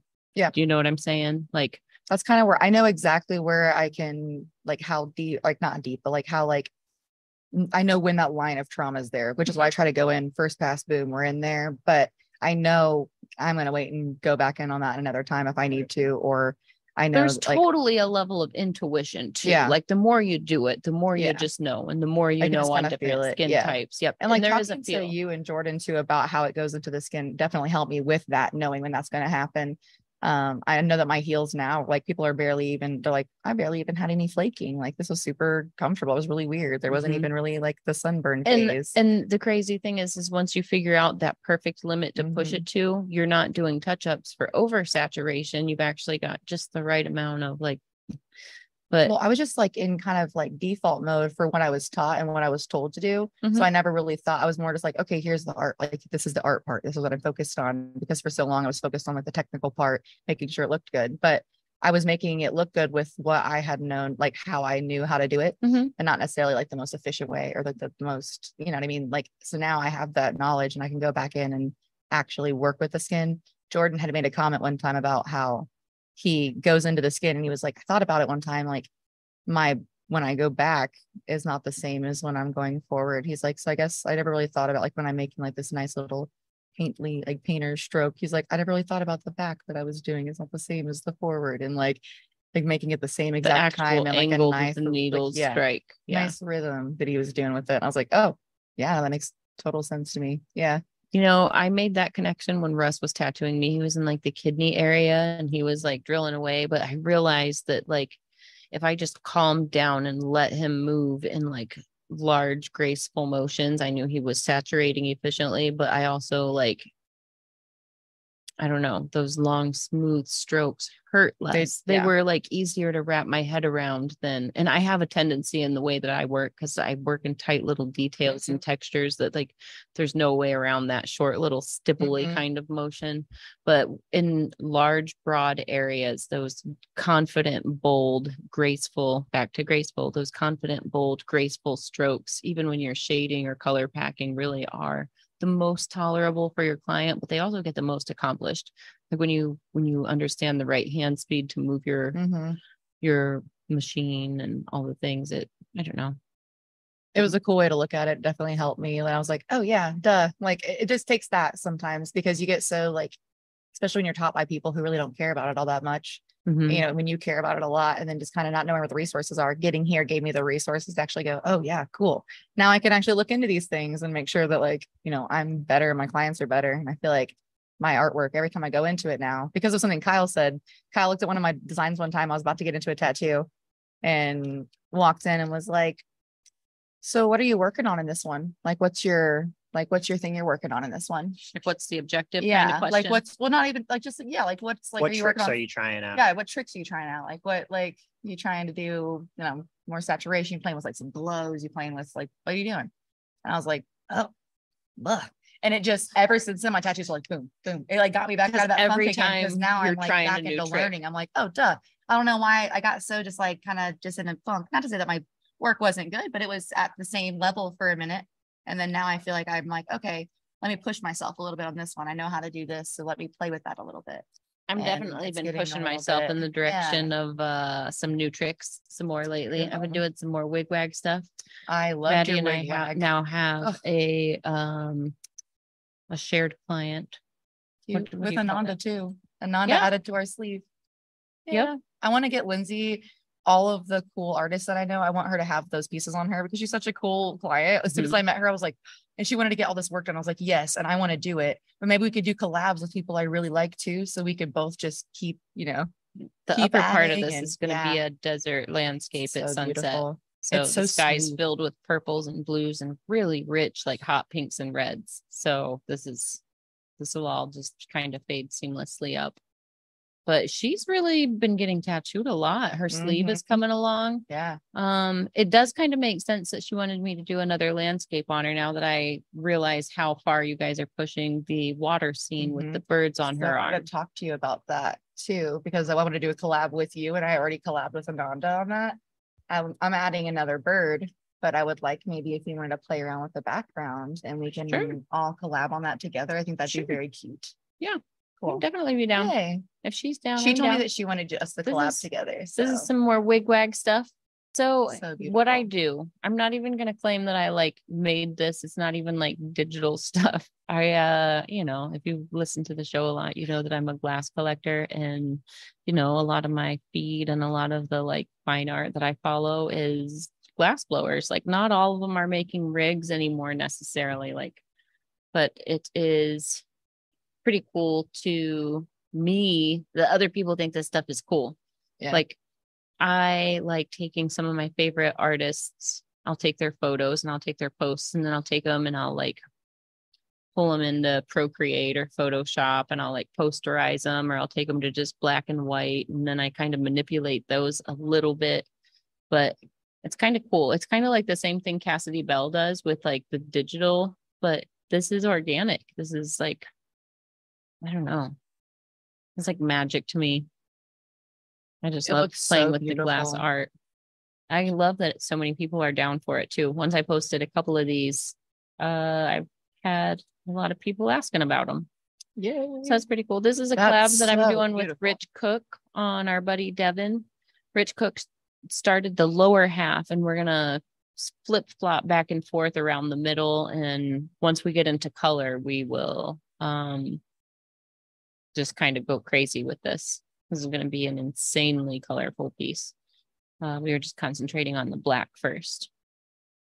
It's a funny thing about um really bright colors. In order for a color to look bright, it's got to have equal dark next Oh, to yeah. it. People always get so stressed out when I tap, like Yeah. when I like start my bright colors. I do lots of like neon. I want things to look really glowy and so Yeah. bright. But I put so much black into my tattoos. and People are like, "Are you sure that we're gonna?" Like, I want it to be neon, but it has to have that like deep shadow in there to make it Yeah, look this the sleeve is going to look insanely colorful, but in, in order to achieve that, it will first be 50% Mhm. black. Not even 50% black and gray, but 50% black. black. Yep. And then when we get to the color, the color is going to go so fast and insane and it's Mm-hmm. And just gonna come to life like crazy. Yeah. And it's gonna last forever. Like it's because Mhm. it's so packed with that. Well, black. Rich is a saturator and I am a saturator. So I know the sleeve. And Devin takes care of his tattoos. He's got an Adam France sleeve on his other arm. Um, I did this piece on his chest that's creeping over. Um, but he takes care of his tattoos and he's definitely not afraid of color. So when you're not afraid to get bright colors, but you also know to sunblock, or he's close enough to us that we'll yell at him if he doesn't. So he knows he's gonna hear it. Like I'll lecture him like a, like a mom. If, if it's like, hey, it looks like you're getting a nice tan from riding your little motorbike around there, buddy. and he'll be like, yeah, I gotta be better with the sunblock. It's like, yeah, it sneaks up on you. Like, take care of your skin. I say that to all of my people that get more sun than they should on their Oh, yeah. tatties, I'm but trying to hide from the sun all the time, honestly. When Now I that I'm drive- getting all these bright pieces, I'm like, all right. when I like drive, I actually have like little throw blankets that I keep in my vehicle because like it's a good idea to have blankets in your vehicle in the winter just in case, you know. Mm. But um from the sun, I can lay a blanket or a hoodie over my lap so my legs don't get too much sun. This is A Raj. We've had Adam on the show a few times. This is his back. I think this was our third session. We probably could have kept going, but I was afraid that we covered so much ground. He was going to be miserable healing. So next session, we will start with the darker blues behind the clouds at the top, working down into what we have. And then there's going to be two red moons. So pretty cool. Pretty cool. I might go in and brighten up the yellow in her uniform a little bit more too. I think that'll be about it down there. So this is like the fastest back piece I've ever done, which is like awesome to accomplish that much so quickly. But like Adam's so great to see and like loves getting tattooed so much. tattooed But when I cover so much ground so quick, it's like, oh, now you're gonna be gone. yeah. He won't be gone. Adam's part of the tattoo family, Mhm. man. He's here for every event that we have. Yeah. Maybe Keep one day he'll be like, hmm, maybe I should tattoo. Does he do the art things? He does some art nerdy things. Yeah, I like that. Okay, okay. I don't think it's totally out of the realm of possibility. But you know, it does take a lot of time and dedication. You know, we sit here and see how much time and work Kyle's put into learning already. Even before the apprenticeship, like just showing that you wanted to do it, you were like in here every morning painting. Then you go home and like relax by painting or pushing yourself to do drawing or painting challenges every single day for a month. like put the work in. Trying to. It's going noticed for sure. Do you want to pull up some more photos of Maddie's work? Yeah. Pull up the gram. The Graham, El Graham Marino. The gram. Hmm. Oh, did you show off Eric's leg? I might have been looking down and not paying attention. I Except did a heel not. piece I did at Indie Expo. Mm-hmm. Taken by Ash. I love the boba. I do too. And then this little guy's like hiding in there. Pop to enjoy. The snake's about to eat him. Every de- little detail, the little cross eyes on the smiley face. Thanks. I love him so much. You're like, this could just be a boring lid or Hear me out. I spent so long looking at like different lids and like how the ankles and stuff are. It was stressing me out. that looks good though. Thanks. I love that in the photo, there's like this perfect swirl Yeah, to contour the him. snake. Yeah, it's like a. Uh, was that on purpose? I'm, I have no That's was a happy accident Maybe I'll because it to makes the photo look pretty rad. Pretty rad. If it was on accident, cool. If it was on purpose, that's pretty. We're gonna say it's on purpose because he's pretty thoughtful. And then we still have background to put on this. We're gonna put like a spooky Halloween scene behind it. Um, like glowy pumpkins and stuff. Are you currently taking new clients? Yeah. Yeah. How how you haven't been at Retry very long yet. Um, what is the best way for people to reach out to you if they want to get tattooed? Um, Instagram or my email, shabby.beatnik at gmail. But yeah. what kind of stuff? Like if you could put uh a description of the kind of work you want to do. Like what do you want to do more of? Like uh, clearly, Goofy obviously, weird goobers, colored new school. things. bright new school goofy little goobers um and they don't always have to be like cutesy little critters like we did this kind of spooky man and we're going to add to that we're about to put a shark on there somewhere and um we have a bottle uh, that we're going to add with like a toxic waste plant because on the back of that is a shipwreck and that's why this little guy looks like an oil spill Oil slick octopus. yeah. So we played around with that a little bit, and then we're gonna put like a toxic spill, and then have like a weird little glowy fish that has like really big eyes and looks like kind You of like weird. anglerfish a lot, don't you? I really do. I They're feel like I overheard you say that the other day. Yeah, I do be like an anglerfish. But yeah, this was awesome. This was four This is- sessions. This is coming along. Thank you. We have a. I feel like White I remember when you to started it. yeah, white highlights and get that background put in. I love the way you say white highlights. Oh, I don't mean to. I love it. Don't change out. it. Don't change it. Don't change it. White highlights. Back to the fish This was talk. the fun. So this was right after I hung out with Jeff, and I was like, "Oh, cool! I'm just gonna sharpie this bad boy on there." And I just just brought out my sharpies. and it was before I knew to use like multiple color sharpies too. I just had one sharpie, real fat boy. I was like, fish.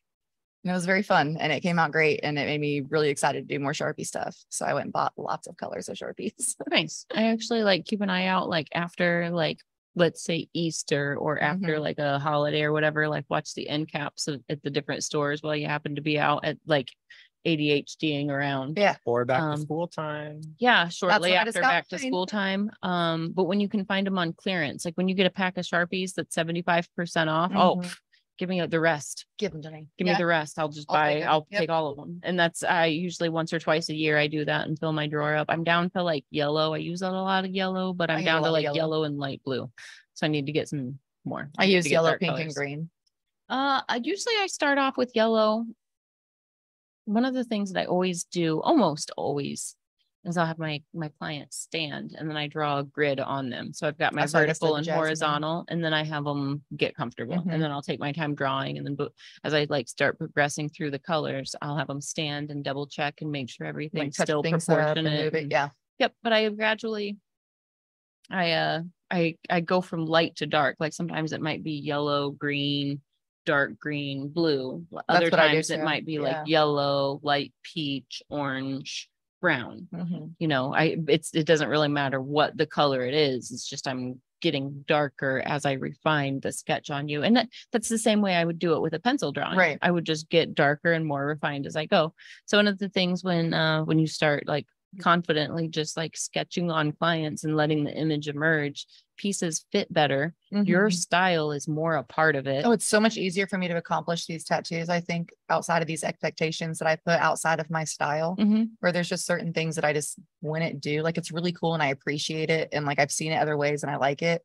But I feel like sometimes when I'm like I sit down and I critique myself too much, like I'm drawing, then I keep messing with it and then I'll look at it some more. I'll be like, well, I do like when like this this happens sometimes. I'll I'll play with that a little bit. And then I feel like when I go to get to the tattoo, sometimes I'm in a different headspace than what I was when I doodled it on outside of when I could just sit there with them and be like, hey, I'm gonna draw this voodoo doll bat, which I just did on Jasmine.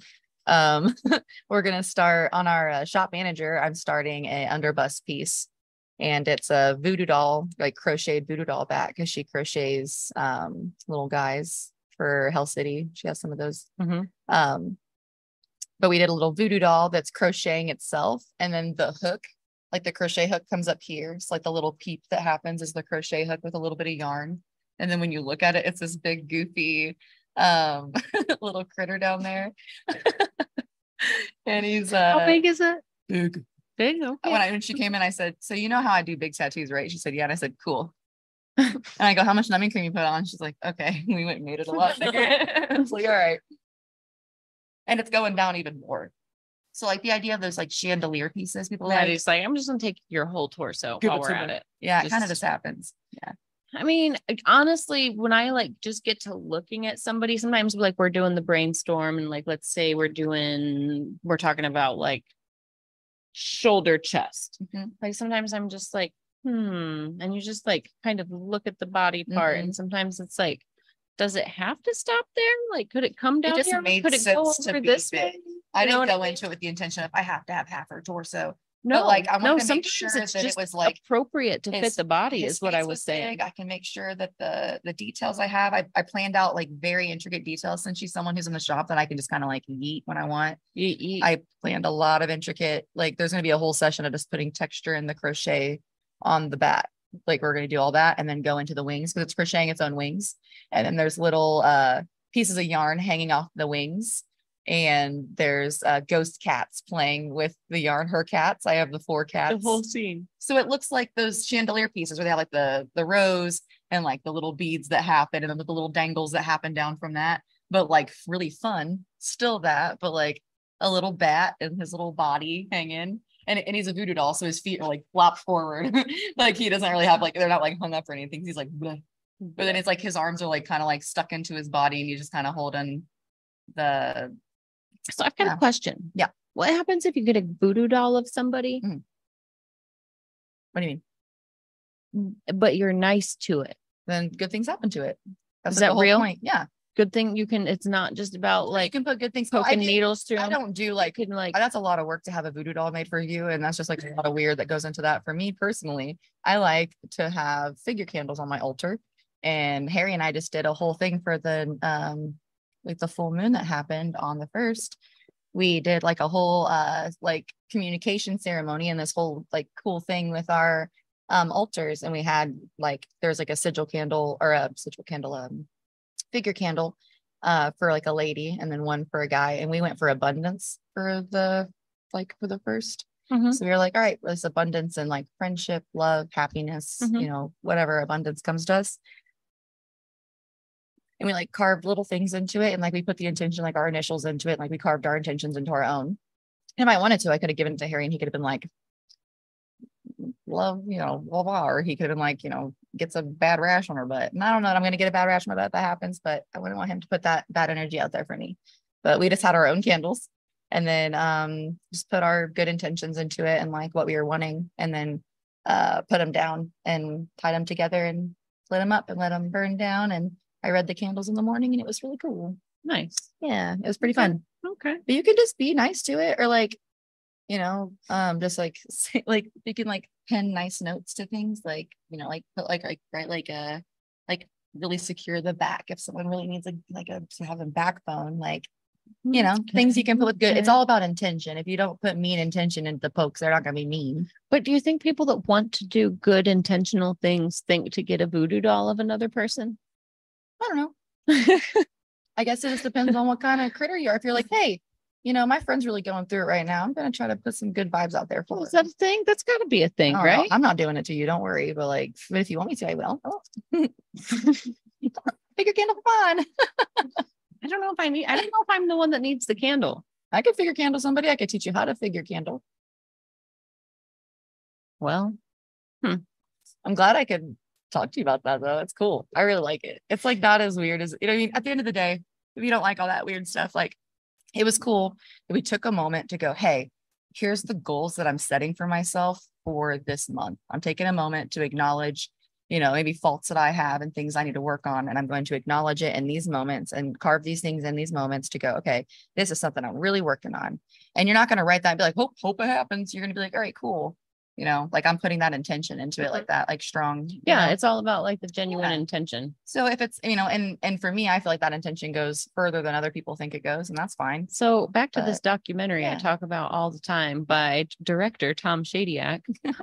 uh, it's called I Am, and one of the things that is talked about very strongly in the movie is the power of intention Yeah. and then collective intention. I think intention is a direct pipeline to divine. I think that is, and divine is intention. It's that that energy that we have that we put for things. So if I have a good intention, so I do something for you, that's a way of me sharing. Like that was in a moment I go, wow, like I want to do this for you. So I'm sharing that with you. And sometimes that comes out when I get a physical, tangible thing, but I still put my energy into that and I shared that with you. There's like it goes further than that sometimes. Isn't it funny how, like, when you start being mindful of intention, you start being so much more mindful of gratitude at the same time? You know, Mm-hmm. when you start thinking about the energy you're putting out there, you then start thinking about the energy that, like, People are giving you. uh, not uh, that also, but like Mm-hmm. the literal energy that shines down upon you. You know what I mean? Like, Mhm. Once you once you become aware of like the power that intention actually has you become a little bit more in tune with all of the energies and the the gratitude i think is something that's that's why like i think people that are really in tune are just really chill because like when things get hard they're still just like All right. i'm still Yeah. grateful for this this and that does suck but i'm still grateful i've got this this and this you know um i try really hard to like when i'm frustrated about something i'll be like the first world problem you know what i mean oh like i'll get the complaint out just to get it out or i'll like have the emotional outburst to have the emotional outburst but then it's like first world problem like I'm not BPD Uh, I gotta baddie, get so I have it. to acknowledge the intention behind it always. I have to go, okay, is this is this a like a malicious thing that just happened or was it an accident? And it, that's like the thing that it happens really quickly in my head because I do it very actively. It's like one of my things that I like need to do so I don't spiral about like little shit that's just not important to me anymore. So I just kind of go, okay, like let's say like you come in and you're like you're you had like a really bad day or something. Not that I've got you on a weird day where you're mean to me, but let's say you come in and you just don't say hi you know, and I said hi and you didn't say hi, or you were kind of like dismissive, you know, I could look at that and be like, oh, man, maybe Fawn hates me forever. And I might think that.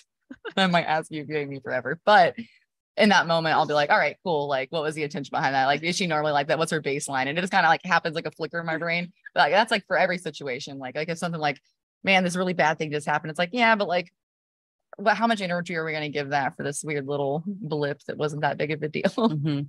That is one of those things that like sometimes it's it's hard to get into check in the moment, but you have to like get perspective and get it in check. Yeah. Like intention helps me like get right to that point and i think that's what i have to like really focus on is like all right cool where are we at with it so i don't freak out for a minute let's Mhm. focus on something it's like all right cool this is that just gotta get it figured out So it's funny that our conversation has like organically gone towards gratitude because it's one of those things like you write it down, you put the intention out there. Look at the next thing on the list. Gratitude to be able to collect Oh. the way that we do. Not that I've gotten tattooed recently. I need to get back on that wagon, but I'm working on being less chunky. So I have fewer square inches to be tattooed on my belly. Like, I'm like, yeah, I I wasn't should. planning on it, but I'm going for that too. I've thinned out a lot, so my ribs is a lot less to work on. Stop. It's like fewer square inches. It's gotta hurt less, right? Right, yeah, yeah, yeah. Yeah. I feel like on that topic, um, being tattooed by, oh, is it weird again Yeah. being tattooed by um, Jeff has been really awesome for a lot of ways. Like again, making me more confident in being an artist, and like not that I wasn't confident in my art before, but like more like more confident for sure. And you always have room to to like grow there. I feel like talking to him and seeing how he just like threw his stuff on there and like he just knew what it was going to be, and I I know that I can do that too. It's like it gives you permission to Ex- just I was do just it. about to say that. It, like for so long, it was like I had to prove to everyone else I knew how to draw before I put it on them. when somebody just have to do looks at you now. and they're you know I can do it. just do it. Yeah and my and I Oh, feel like thanks, now Adam. I'm I'm really just only doing the art I like to do because that's what I draw. So people come in, they're like, I want this. I'm like, heard. So I just draw it like that. And that's what Jeff says too. He goes, you know, most times people come in and like, what are we doing today? And he's like, and it's not that I don't care about it. It's just that like we're going to make it that day. I'm not gonna make it, you know, I'm not gonna make and sometimes he'll like draw stuff ahead that he wants to do. Mhm. But a lot of times like, all right, let's just draw it on there. And he could just be in that space, come up with that guy together, like have that moment with your artist before your tattoo, where it's like, yeah, we're supposed to start at three, but like be here all day. We're going to talk and we're going to make sure that we're making something together. We're going to get Mhm. that experience and make sure that we're in the same realm. So many times clients come in like, this is what we're doing today. And then we start talking a little more. They start talking about like kind of stuff I like, you know, we're doing and what I've been doing. And Mhm. well, maybe I want something like that. Well, you could just pick out one of these little guys and then we kind of just move more towards that anyway. So I feel like now I I do just wait and just draw a day like on the day on Okay. them. So I already know that I'm doing that anyway. I don't trace a bunch on my tablet. I'm just drawing on my Yeah. tablet. So I can just draw onto you. And it's just not that big of a deal to me. Like certain things like I've done like the other day, I added a handwriting thing. Obviously I would stencil something like that, but I just don't really do much like that anymore that I would need to have a strict stencil. For bigger pieces, I like to do a loose stencil. So I know where everything needs to lay and I'm not like just going in blind or things I need to be symmetrical. I like to make sure I put those in and actually map those out right to make sure that it's Yeah, lined There's right. nothing wrong with like combining both, I stencil think it's with fun. Yeah, freehand. I do that a lot. Yeah. Like making making sometimes- all my circle stencils, popping those on, making sure that I'm doing perfect circles like that. I mean, I can sit there and play around with my marker forever and do that, but I could also just put a circle on you and make sure that I'm doing that as clean as I possibly Mhm. can to add to how fun this tattoo is. I like funny. goofy, goofy tattoos that are done so clean and you add little tricks to them that have no, you don't need to do that, but you did like the little tiny stuff that, you know, this is just supposed to be a fun tattoo. People always think like, I want to get fun tattoos with my friends. I don't care. I just want to be silly and stupid. Like, yeah, man, let's do that. But let's do it at like such a level that it looks so nice that people mm-hmm. are like almost like, why? Like I have two dicks on me now. And people are like, that's beautiful, man. Like I have the biggest balls on my leg. Like, man, that's that's crazy. That looks amazing. I'm that's beautiful. you know, that's it, that it takes that. Like where someone can be like that, like, man, the glisten on that ball sack. You know what I mean? It's silly. It's so silly. And I love it. That's my favorite part. I mean, if you're gonna do it, do it right. Do it to the like X degree. Sorry. Mm-hmm. Parked on it. I did. I'm so sorry. Yeah, it is one of the things, like even when I'm in the middle of like some of my most brutal sessions, like even though I've like just kind of surrendered and I feel beat up, there's still this like element of gratitude that I'm able to be there in that situation with the people that I look up to, with the person that I want to learn from and collect art from. Um, like there's all these different layers of gratitude as well as like just being just punished Yeah. like just feeling I always just, say thank you all. I'm like, oh no, because I, I like whimper to myself. But the more uncomfortable I am with you, that it gets a little more like, hey, it's not like a big Mean. I'm not like a terrible screaming baby about it. I sat for 24 hours at Hell City. Like I, I make myself sound worse than I am. And everyone always tells me that when I get tattooed, I sit very well, but I'll be like, "Ooh." i'm incredibly ticklish man i feel like i squirm and i fidget on my I don't move at all. I stay so still, but like I was working on my booty when I was getting tattooed by Adam because he was in my toe bits. He was on the top of my foot and my shin.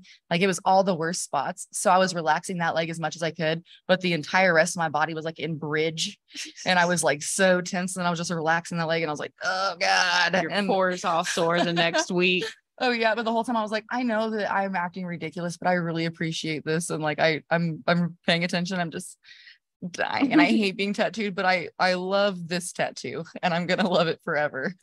Oh man, uh, one of the sessions on my knee, Adam was tattooing me, and like he was working on me in such a way that like my foot was on the stool, like between his legs. Like he was kind of like holding my foot Oh, with do his legs. Mm-hmm. and tattooing my knee. And as he's tattooing me, I'm like trying to be still, trying to be still, trying to be still. But that like area below the kneecap, that's like one of those reflex points. So it was like an uncontrollable. I was just like pushing him away from me. So he'd like work for a minute and I'd push him away and then he'd scoot forward. That happens to me all the time. So then I ended up like curling up and just like holding my leg and just like I'm in a ball with my foot between his legs. And it's just like, ah, Yep. the worst. I just could not hold myself still. And like I knew how frustrating it had to be, but also at the same time, I've tattooed people in the Mhm. same place. So before that, I don't think I understood how involuntary it was. After that, it's Oh, so yeah. easy to be patient with I it because I know you can't help it. You're not moving. I know it's literally one of those Yeah. like You didn't mean it. yeah, I know, Yeah. man. I know. That's why I'm like, I'm I'm we're comfortable together because I'm damn near laying on you because you're not Yeah. gonna move because I just want to get it in there as clean as I can. you know, and it's funny. At, at this is a, something I realized when with Russ working on me was the more like just firm he held me, the almost more comforting it was. That's like I don't say that I don't want to necessarily describe it like Russ manhandled me, but when he would just like lay his uh, his hand and arm on me and just kind of like lean into me and like stretch a whole area and like just the firmness of his hands, it, it was almost like a hug. Yeah, no, like- clients say that all like time. I Like feel it's like, you got me. You got me. Like like this sucks so bad, but I feel like you got me and I feel like you know it sucks and I feel like you are being as compassionate as you can and it's one of those like maybe there's something about actually being that connected, you know, when there's that Mhm. much physical contact between the artist and the collector like it's it's almost comforting. Like I can't say that it makes the pain go away, but it makes the it makes it easier to tolerate the pain. Absolutely. It does. You know what I I mean? I feel like for me, when I was on like hour 20, we were like on hour 22, 23. You're my- just like delirious about I was, it. yeah, I was really not, on, a, I was, because the first day we started on my elbow and then we finished on my elbow the second day. So it was pretty bad. And um, an artist had come up while I was in it and he goes, You don't look as confident now. Something like that. And it like pissed Jeff off. He was Yeah, like, that's a Hey, pet peeve of mine. he as was like. Hey, no, Not she's actually doing great. Um, we don't need that right now. It's we're in there. So yeah, she's doing great. And it just made me feel a lot more confident and like made me more comfortable. So I've always been like a hippie grandma to my clients, made sure that they feel comfortable. I'm using Bactine when I can. Like we're doing this thing together. I'm trying to make you as comfortable as you can so I can do as much as I can today. Um, and I feel like having that reciprocated and actually feeling that for the first time was like, cool. I'm glad that I'm giving that to my clients. And it made me like, it like reassured me that like Mhm. that's what they do need right now is for me to go, hey, it's all right. It's totally fine. I'm always like, listen, I'm a big baby. You're killing it. Like, don't even Mhm. worry about it. I'm like, man, I don't even have this part of me done yet because I'm scared. You're doing such a good job. Like, I'm like all the way holding on them. And I love when, you know, I am in a spicy area of a arm or a leg or, and I can, you know, my collection is far enough along where I can be like, no, I, I really understand what I'm doing to you right now. And I'm sorry for that. But the kindest thing I can do is to just be efficient. yep, just get it in there. Yep. Uh, if, if we bit dilly dally, if Mhm. we, you know, are delicate about it, it doesn't hurt less. It just hurts longer. And I think sometimes when I'm in those really tough spots with clients and I like have that talk with them and use similar words to Mhm. those, it's like, you're, you know, this, this is teamwork and I do understand, but like, here we go. And Yeah. sometimes I'll even do like, let's say we're creeping up in this little armpit pancake area Mhm. or we're on like a nipple area or like the fingers. I'll do this thing where it's like, all right, I'm gonna dip, get my color. I'm going to work on you. We're going to count to 15 together. I'm going to saturate for those 15 seconds because, you know, with every dip, you can really only do like a nickel size Mhm. area if we're talking like sensitive times. You know what I mean? Yeah. You've got to concentrate and be precise and efficient.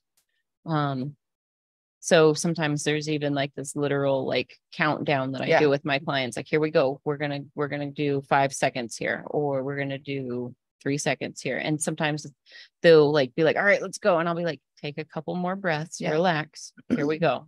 I like that and as they as they like calm down, it's like, okay, Mhm. here we go. 15 seconds. And as we Yep. count that down together and I get to 10 and that's all I needed, Yep. it's time to change colors. They have that sigh of relief. So sometimes there's like a strategy in working in a rhythm with them once that once they're once they've made it to all the way through the eight hurdles and they're going over the ninth and they have one more left, but they're out of gas.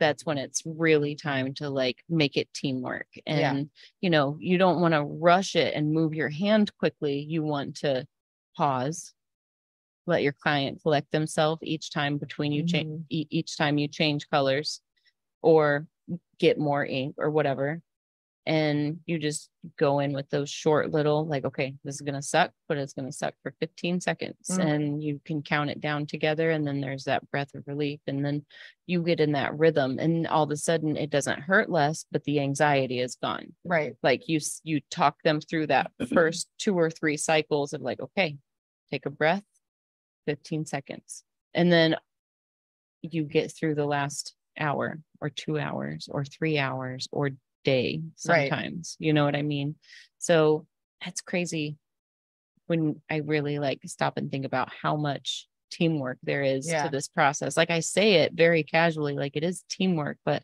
I feel like I people have- don't use it like that a lot. I have like, been on the receiving end of it where like, you know, and a lot of times when I'm getting worked on, uh, because like, you know, Russ and Guy, they get um prototype equipment a lot. So when Russ was doing my back, he was using a prototype machine with prototype needles. So it was nice because I could give him like I, I don't want to be like clinical feedback, but clinical, thoughtful Mhm. feedback. Like, yes, the ribs and kidney area of my back suck, but let me tell you what this needle feels like versus the one you used a few Mhm. minutes ago. You know, I can tell you if you use it this way versus this way, it hurts a little bit less. And it's funny to hear as he and I are talking, he can be like, oh, that's interesting because it saturates this way better too. Mhm. So he and I were learning together while he's using brand new equipment that hasn't even been made available yet. Right. You know, like um those are those are just kind of cool. Yeah. Cool moments. I think, like you said, like the teamwork of it, I think is super important that a lot of people don't talk to their client while it's happening. Like, hey, man, what parts hurt the most? But I always ask my clients that I'm like, all right, we're going to get into this. I'm going to start in the spots that I think are probably the spiciest. I'm going to use the tiniest needle I have and go ahead and get these tiny details in because we're not going to like it. And we're going to use all that adrenaline at the beginning to just knock out these really bad spots. But if you tell me some spots don't hurt that bad and like other spots do, just let me know so we can get started there mm-hmm. 1st So we don't have to like keep going back in and making it bad for you. Yeah, I do encourage my clients Yeah. to communicate with me. Like, don't sit there stoically and silent when me all I gotta up. do is like dip my finger in the back Bactine and rub it on the yeah. area and wait 10 seconds. And Right. all of a sudden it's not exhausting anymore. Right. And you can just relax again. And then let me know when it starts to get Mhm. spicy because I'll probably need to cleanse the ink away Right. anyways. like when we were on like the end bit of my elbow, like on the client side of it, he was like really getting, or like a Caitlin was really getting in there, and like Jeff was really like uh, like up on the top of my arm, like they're kind of like at the very end, Mhm. and uh they were like, man, like I was like, don't. He's like, we, we don't have to do this, or we can move this. I was like, no, just do the thing that's gonna look the best, so we can have the best tattoo. But like, I know it's gonna suck. Um, I just needed a second, a little Bactine. Okay, like let's just knock it out, like get those white highlights in. I want them to look White nice highlights. do the do that tropical teal, pop Don't that bitch in there. Don't go fast, you know. And it, it sucks, Mhm. but I was like, I know that this is gonna be the best, and I'm not gonna have to do this again because it sucks. Mhm. Um, and I try to do that for my clients. Yep, it's it's a funny thing because like sometimes late night end of session, I used to catch myself working more quickly just to like get through it and be humane. Caring about you, like, ah, But okay. like in reality, that means I got to go back into that area Yep. again because I was rushing. Yes, I was paying attention to your pain, but I was rather than utilizing those pain those pain moments more efficiently i was just rushing and working quickly to get you out of pain where if i slow down a little bit and i make each mark count like Right. each time that needle enters the skin i make it count and then i just like hold my paper towel that's saturated with Mhm.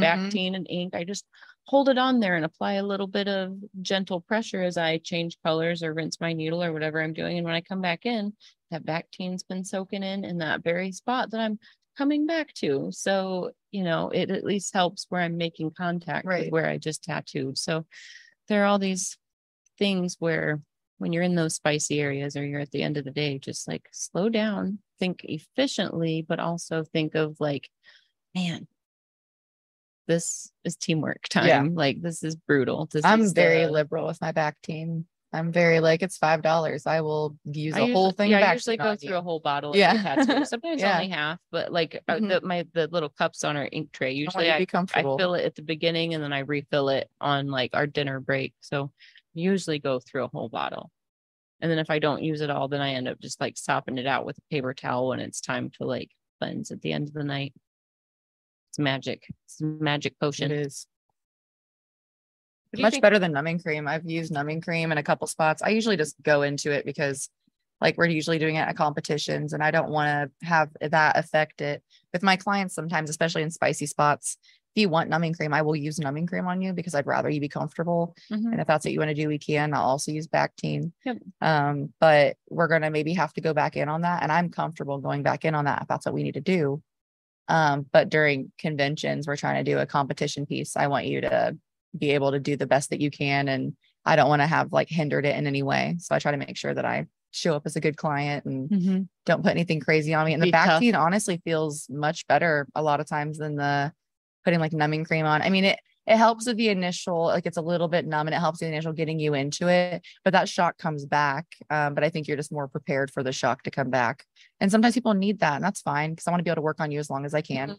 But I know I'm gonna probably go back in. Sometimes like the tack or not tack, but um Zensa, I don't have so much issues with. Mhm. It's usually pretty consistent. It's pretty but nice. I've yeah. definitely used it on myself when Right. we first started carrying it, and I compared it to another prenum that I used for a lot Mm-hmm. of my tattoos.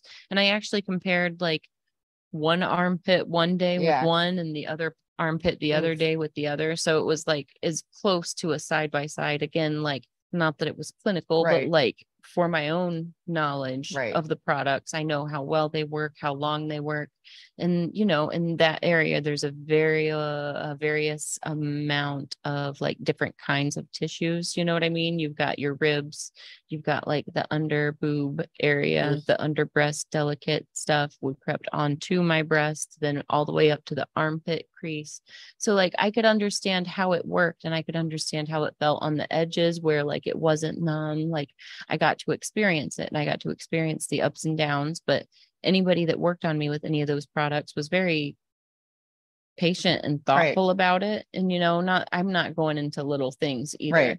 so I think one of the things to be mindful of with the uh, prenums is to kind of like wrap your head around it being a head start. It's going to be like a slow ease into what the tattoo is going to feel like Mhm. the rest of the day. I think if you can wrap your mind around that, it makes it very bearable. And if you go into it with that mindset of like, okay, this is kind of like my training wheels for the first part of the session. And as this wears off, then the Bactine is helpful. Right. And you can always com- communicate with your artist about like, okay, spicy, a little more Bactine, or you could steal Durb's patented trick. He has a spray bottle of Bactine in his own hand when he's getting tattooed. So when his artist I is do doing stuff, he like, and then puts it back down at his side and Yep. so that I mean that is a way to do it. If your artist doesn't necessarily use Bactine or doesn't know how to do it, that I I don't think that would be disrespectful No. or anything because all you're doing is adding an antiseptic to it Yeah. as well as As long as you're past that um outline stage, you're fine. Yeah, Yeah. don't do it if there's still stencil Yeah. on there. It's not going to help if it if the skin hasn't been broken. Yeah. That's the thing with the Bactine. Once the skin is broken, then it's very effective. I think with the numbing cream, a lot of times people um kind of cop out on the numbing cream and just try to blame numbing cream for like Overworking. overworking skin Yeah. or um not knowing you know what I think? I think sometimes artists are like, "Oh, you're numb," and they just go hog wild. exactly. Yeah. And not knowing how to use it, wrapping it on too long, thinking if it sits on the skin way longer than it needs to be is going to be better, which a lot of times like can make the skin poofier. So you have to know how to do it. Did you clean the skin before you just put all that stuff on there? Shave them up, make sure everything was good. Like it's a lot of factors into putting something on the skin. Did your client put it on before they got there? Um, how did they put it on? what product was it? Because some of them they're not all created. You're supposed equal. to use them a certain Um, thickness of them. You're supposed to use a certain like sometimes like you're not supposed to use it while the skin's broken. Sometimes you can use it when the skin's broken. And people don't look into that and then they just want to cop out and blame numbing cream for issues. So I have a lot of clients that come in like, you know, outside of the issue of the, oh, I'm just gonna get through it. Like we also used to not use gloves. So if we evolve, it's okay. Calm down. Like I just don't want you to be in pain. That's not my kink. Um, but outside of that, like don't you know don't scare my clients off with you know hey if like i'm about to get my lady bits tattooed that will be numbed why wouldn't i do that like that inner crease that would be silly not to try to do something to make that more durable so that i'm not like or more bearable so i'm not like smacking into like jeff or like you know i mean it's gonna be hard to keep my leg down anyway but like keeping it a little bit numb might make it easier for me not to twitch as bad yeah. so like I don't I don't like when people try to like, you know, bully you out of it for one way or the other. I think that you have to test it on your skin first. You should do a skin test like it tells you on the back. I- take a little bit and you put it on there for the amount of time and you just see how your skin feels. And sometimes you have a reaction because it's not right for your skin. and So, that's when it's a problem. I tell my clients I do not want them to buy their own. Right. We are I will give fortunate it to enough to you. carry it Yeah. here. Um, but I have used it on myself. right. You know what I mean? Mhm. Like I understand. I don't want I understand how it used. is or isn't going Yeah. to affect the heal. Um, there are numbing products that have been used on me that totally affected my heal. One of them was Vasocaine Mhm. roughest heal I've ever had in my life. It was a tough session. It was a long day. At the end of the day, I got spritzed down. I got wiped down with Vasocaine. It A set me on fire. And then B, yes, I was numb the rest of the session, which was only like another half hour. Right. So we were towards the end when this trick was pulled out, but it was a rough heal and everything had to be touched up. So if it's um if it's any kind of prenum that that is a vasoconstrictor, what you run into is it's just it's just too much trauma on the skin cells. So some of those products I do think in combination with overworking the skin are the cause of a lot of problems. Right. But it's it's it's you're really causing a lot of trauma when you're cutting off the blood supply because it's a vasoconstrictor. That's what it means is it constricts the blood vessels. So there's not blood getting to the surface of the skin. So those cells are depleted and starving of oxygen and everything. And then you're going to puncture them with needles to their maximum saturation and expect them to recover easily. Like you've killed them twice. Yeah. You've killed them twice. you you killed those poor little skin cells two times. You strangled them and you stabbed them 47 times through the chest. Like what do you how what how do you expect them to heal?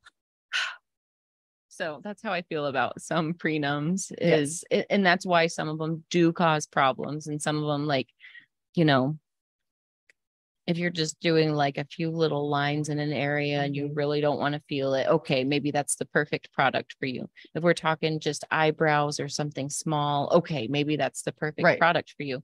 But you're not cutting off the the blood supply from the the topical vasocaine for as many hours as you are for a large tattoo. So those cells, they have it up. The the skin cells are experiencing the effects of the vasoconstrictor for a much shorter period of time because the procedure is shorter. So Mhm. they're not as starved for as long. You know what I mean? Yeah. Like they were just like depleted of blood until they were woozy, not until they blacked out and dead. Right.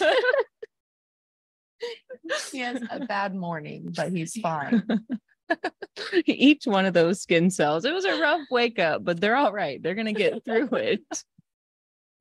So I mean, I don't want to say don't ever use the the products that are vasoconstrictors, but know the difference if you're using them. And like I think it's important to know what your clients are using. So that's where I think, you know, if you want to do the prenum thing, make sure your artist is cool with it, understands how to work with it, and like you're using the right product that your artist is familiar with. Yeah. So because I, you know, you know, I am absolutely for prenums. I am Mhm. absolutely for Bactine. I love holy water. I Yeah. love hustle helper. Um, uh, honestly, the only one I've tried so far that I'm not a super fan of is um there's one called Nothing Foam Mm. and it just kind of put me over the top on one of my sessions. Like the sting was so much more intense than Bactine that I was like, that took my soul right out my chest. So that one, I feel like it's it's almost like it's too medicated. You know what I mean? Like it's almost too strong. But Right. um, but I'm definitely for the prenums. I just Yeah. feel like you got to be on the same page with your artist about the prenum and artists, if you're using it, yeah, like deliberately schedule a tattoo with anybody you look up to Yeah. to learn from them, but also start the session with, Hey, I'm experimenting with this new thing. I want to see how it works. I want to see how it affects the heal. I want Right. to see these things. And any artist you look up to is going to be like, Oh, sure, let's do this. Or they might say, Oh, I already know about that one. Let's not do this Right. product. Let's try this. Or It's here's more why I wouldn't want to try that in Yeah. the first place. But if you're if you're going in understanding that it's an Mhm. experiment and you're both going to learn from it i think that's the way to try out these prenums is find a prenum that works good on you as a collector if you're a tattooer. Find one that you like and you like the way that it works. That way you can help your clients along with it. If you understand like how long it works in different areas then you understand how to work with it. Because like collarbone areas you've got a really short window tissue areas, like, you know, fattier areas, you've got a longer window of it's going to be numb, numb, numb for like a couple of hours in some of those spots where, you know, you get an elbow or a hand or collarbone or throat and you have 15 minutes to a half hour, no matter how long you leave it on. Have you noticed that? Mm-hmm. Um, but I think that's one of those things where you don't really understand it unless you've experienced it. So, I've I've had a couple of things like when I've used it on my uh like on this guy right here, Mhm. it felt like um I don't know at the beginning, like I said, it like it did help a little bit, but then it started just to like burn really bad. Um and then it didn't really help much. Like you said, after like the first like 30 minutes, it really didn't do anything. It just but did it help to, you like, ease into it? Yeah, it got me into it, which is fine. I think this brand wasn't my favorite. It was Tack. Mhm. I'm not a huge fan of Tack. Okay. But now you know. yeah but it just kind of like uh i don't know just like burnt my skin a little bit once it was like touched again by it Okay. and uh, i feel like the heal was really shitty Yeah. which this artist is like a feather fingers like he is like so like gentle like usually has great heals and this was like really just not great and i know like a the bend is kind of like a Mhm. not so I haven't great spot, researched all of them. I've only favorite. researched the ones that have been used on me. So there are many out there that I don't know anything about. So that's why like I repeat things like there's a there's this paste called Bio Evolve or Mhm. BioSense, which is like a custom compound from Canada, which is pretty stinking awesome. Is that the one i use on my feet the what like the fancy one yeah. The Canada Yeah. The Canada base. goo, I had that on my Um, toes. but tha- that's what I tried on Ugh. one armpit and then I tried Zensa on the other armpit the next day and I was delightfully surprised. I think the Zensa works equally as well Yeah. and it's only forty dollars a tube and a tube is enough for one to two sessions of large. And it like just basically coverage. dries on the skin if you like. Uh, I encapsulate mine. I feel like that works better for me than letting it dry. I feel like Mhm. it just keeps. But like when you wipe in. it though, it's not like greasy. Yeah, It no, just soaks into the skin. Like once Mhm. that thick, cause I put it on like a thick layer, like we make it like thick, thick and then wrap it up. But when Mhm. you wipe it, it's still like I with a tack, it's um almost like um Vaseline. spongy. Yeah. So it's like really like oily. So when I put my stencil on, my stencil wipes off where this one just dries. Once you wipe Right. it, it's not like a big event to wipe it off. I don't have to really take like a bunch of alcohol Yeah, or try to scrub. paper towel. Yeah. When you have it really greasy, you have to kind of like alcohol it before you can put the stencil on. And I can just go in and just wipe it away, you know, keep some on the side in the wrap for later and pop Mhm. it back in. Um, Jasmine barely flinched her whole sternum. She said, I can't feel this. Like, and we used the, you know, I, the thing Not that I loved about Zensa is that we could reapply it Mhm. and it doesn't burn. It doesn't, it does get like, I'm going to call it delightfully warm. It's not Mm-hmm. uncomfortable, but it does get warm as it starts to kind of soak in Yeah. where the tattoo, where, where you've already been tattooed. So that's, that's really it. It just Yeah. gets mildly warm and you can encapsulate it again, just like, you know, you can take Bactine, spray it on a paper towel and Mhm. encapsulate that. And, you know, um, that's how we kind of got through the later part of the session, but you can reapply it. When Guy would take a lunch break and go back up to the house and do family stuff, I could just put Zensa on my whole armpit area and renumb it. Like, and you know, yeah, even though like on the rib area, there's not a ton of tissue for it to Mhm. last a long time, it eased me into it. Yeah. You know what I mean? And it, I, to go into it with the mindset of like, okay, this may or may not help. And I already know it's going to get worse, but I'm going to count my blessings while it's not bad. And I'm going to pray to the Bactine gods that they're helpful Yeah. later on. Bactine Um, has never done me wrong. I'm always like, can we just have a little bit more? They're like, all right, do this. Go get a soda drink and then pop back in. I love that we've got it in bulk at the warehouse. I like grab a Oh, yeah. handful of it every time. I Mhm. buy it by the fours or Yeah. eight at a time. Yeah. Yeah, I do. Like that's No, why I, I- just always I- have it tucked in I my just dilly cabinet. dallying in the morning. I'm like, here's the things I need because I can. Um, I am due for basically re-upping on a lot of things. My inks, I have a lot of colors that I'm low on. That can be a scary order to place because I need a million and a half colors to I'm make about to my magic happen. But it's just because I need so many variations of each color. You know what I mean? Mm-hmm. I not only need three purples, I need like three purples, light, medium, dark, extra dark, and then deep purple concentrate. When I'm like picking out my colors, I think about specific scenarios in which I'm going to use them. So I'm always like, that's not like a, I need like a deep foresty situation, but also I need this like weird neon dart frog guy. Yeah, so I end up like just in my purples, I have like five, I call them color families, Mhm. where it's like the light, medium, dark family Yeah. of a color. So I got like four or five of those just for my purples and grays. I Mhm. kind of lump my grays in with my purples Yeah. in my palette box. And then I go to my greens and there's so many greens. Do you know how many greens you need? Like, let's just say we're putting a neon green glow around anything. That's like Three. nine colors of green. Three for most people and like 13 for me. Yeah, like you're going in. And, then I I'm, mean, dipping, I'm dirty go- I'm dipping into going- and making new Going ones. from like, black to like green or turquoise concentrate to a forest green to an emerald green to like an avocado There's to five grass greens that- that, to uh, a all the way to a yellow. You know what I mean? Like if you're love it. building a Oh, yeah. green glow, you got to run from the darkest to green like all the way yellow. but you got to go with like the richest Yeah. of each because you need it to look like it's glowing. Where Mhm. like if you're building like a tree and moss, and that's another 16 different colors of green. Yeah, but not then you gotta- the same glow. We're not even talking about the olives yet. Oh, not the olives. Not the olives. I have so many olives as well. Pinks? Yeah. I have Neon so greens. I have a billion neon greens, pinks, and yellows. Those are the things that are like to me. And like yellow to me also means orange. I just think yellow is all of it. So it's like yellow, like yellow is like orange to brown. And that is my yellow collection. Yeah, that's a way to look at it. Yeah. But yeah, when I need to re up on many of my colors at the same time, it's like, oh, this is going to be an expensive order. Order, but it's always nice to talk to Jamie over at Tommy Supplies. Uh, she's always been one of my uh, like, what's going on in the industry kind of gossips over the years. Um, we actually this year we did a few different shows where they happened to be at, so it was nice to like catch up. She has the same kind of dog as me. It's pretty cool. He's all black and handsome. Is he also licking your knee bits? No, he did not lick me. I was actually like, oh, I wish Oh, my she's so dog nice. didn't lick like this. She gets you in like the most like yuckiest spots, like in between your toes or like behind your knee, or like just like slimes your whole leg to the point that you don't even feel the licks anymore. You're like, okay, that's just where I am. I had a meeting with my manager yesterday and she was like sitting in the rocking chair that I have like across from my coffee ta- coffee table.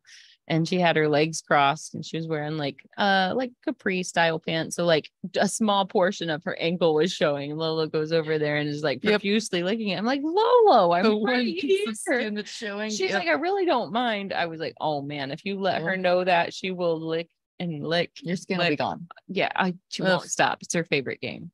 Don't let it happen. It immediately almost like. So oh, funny. Ugh, she's so sweet though. I just want to let her if it wasn't so gross. It's like she gets a full mouth of water first. And she's like, She does sometimes too. And like, I don't know. She uh, she's wonderful in every way. I love my dog. She's a great dog. She listens well. I could go on and on about like I had a lot of work training her and stuff. So I don't want to like make it seem unrealistic, but a lot of people put a lot of work into my dog. She's a really good dog. The licking is the only thing I would change about her if I Yeah, could. she's the. That's all only Yeah. thing I would change. she's a homie, but she like when she brings you her toys first and she hangs out there, that's fine. yeah, But as soon as like you have skin exposed, she's like, oh yeah. and Well, like get she'll be chilling with her head on your lap, like awesome. And then out of out of nowhere, you'll get like a tongue like strategically on the inside of your arm. That's Yeah. the worst. Ugh, oh man. Sad. How do we end up talking about my dog know, again? man. She's great. She's my homie. My dog is starting to look like a dog again. So Good. nice. Yeah. He um uh, had like hot spots on the side of his face. Oh, that's right. You know what? I was actually He just shaved his whole face. It looks so sad. it was actually just for the first time today. I was uh my cat was kind of itching. So I was like, you know what? Let me put some preventative flea stuff on you. I haven't seen any evidence. So I've got this like um natural, it's like diatomastic earth or diatomaceous, however you wanna, Mhm. whichever um crunched up diatoms. I sprinkled crunched up diatoms that smell good all over her. Okay. And I sprinkled Lolo too, because they both love the attention. Yeah. Um Our dog is getting like these wipes to like clean off his face like every day. Like we have to like scrub his But face. while I was in there, he just like I thought of you because I had some hotspot stuff back there. And. I was like, I bet she's already got something like this. Um, but it's been a while since anybody's had one in my house. Yeah. But I would love to try it because his poor little face. He looks like he looks like he has road rash. It's It'll so clear sad. And he's like he's a golden retriever, so he's all fluffy and cute and long on one side, and there's like bald spot on the side of his face has all these like crunchy little scabs. It's yeah, so they look sad. miserable, but it'll heal up Oh, quick. And we're getting it won't be too long. I feel like October dogs coats fill out again and he'll come back to shiny and beautiful sad. and long haired. It'll be okay. He just looks so miserable. Like he gives you hugs. So we we taught him how to do like the hugs thing where like we made a triangle and like pet his face when he was younger. So he loved that. So we go like give us a hug every time we did it. And we would stand up and do it. So he'd like hop up and now we can just ask him and he hops up and gives us hugs. My dog's he so hops short up that and I he- pat my legs and cute little encourage her to come up. He like no, he gives full hugs on the sides of his arms so he doesn't hurt you. It's beautiful. He Um, goes full into it. full into it. Um, Kyle's had a hug. Um, but he like is sitting there all beautiful, and then he turns his face, and it's like like like Phantom of the Opera. It's so terrible. Oh, you're half cute. yeah, it's really sad. Don't worry, it'll come back. My poor baby. It'll come back. Heat does it, stress does it, you know, all those things, but it'll clear up. Um, so in case you guys don't know, I got roped into doing the tattoo weekly on Mondays with Lauren and Gabe. So it's kind of like this, but a lot more organized and more like uh tattoo current events. I mean, I guess we talk current events, but it's a little bit more like for the artist and for those who like really want to be in the know where like we're trying to like help you understand how to get good tattoos and you know, know Yeah. the difference. Um, but Monday mornings, I think in the near future, we might be moving to Tuesdays. I don't, I don't know. Uh, do you have the lineup of guests I do. for that for the next few weeks? There's Corey Ferguson for next week, mm-hmm. Mickey Schlick the following. And then Gunner the following week after that. That's pretty cool. That's those And three. Caroline Evans. Oh, nice. That's four pretty heavy hitters. We have a So guest artist coming to Red Tree soon, don't we? Yes, next Mon, Sunday, Monday, who it is? Who's coming? Jaded Moon. Oh, I forgot she was coming. I knew she was coming, but I totally forgot. I don't think I, I knew it I was think she'll be soon. across the room for you there in Jordan's. Okay, okay, yeah. I don't think I realized she was gonna be here so soon. Awesome. Well, Jaded Moon's gonna be here in Columbus. She does a pretty specific uh style of tattoos. Uh, she also does pretty specific locations for these tattoos. I have a lot of Gonna questions pull for some of her her. work up. Yeah. You With are my gonna love upcoming her. Tattoo, I have a lot of questions. You I kind of gonna have a love couple her. questions too. I want to, I'm interested.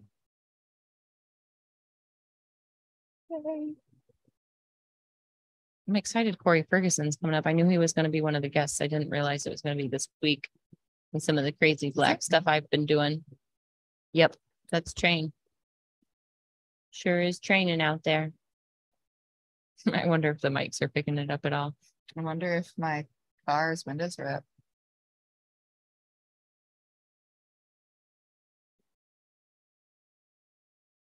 Is that from Rocky Horror Picture Show? Where? That is Frank-N-Furter.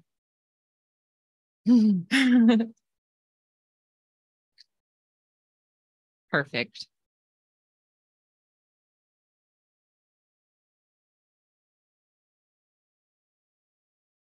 Yep, she uh she's kind of known for the risque tattoos. There's not really much that she's shy about, but man, she's awesome to hang out with, awesome to be around while she's working. Um, she is she gonna be here just for a few days? Yeah, Sunday, Monday. Just Sunday, Monday? Mhm. Well, hit her up, see if she's got any openings. I feel like we've talked and talked We did. about all the We things. Is there anything else we want to talk about? You want to, think we did it. you want to plug your own stuff again? Oh, yeah. Um, at Shabby Beatnik on Instagram, Shabby underscore Beatnik. Thanks for taking the time to join us tonight. I knew since you'd been tattooed and you'd been to a show recently, we could have a nice conversation. Uh, we will be back next week. I think I'm gonna get in touch with Chris Taylor and see if he's available to join us because he's been kind of on the tip of everybody's tongue lately. Also, Jeff wants to as well. So We could have them both.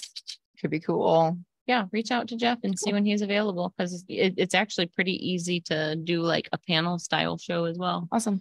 Um, it's actually been a long time.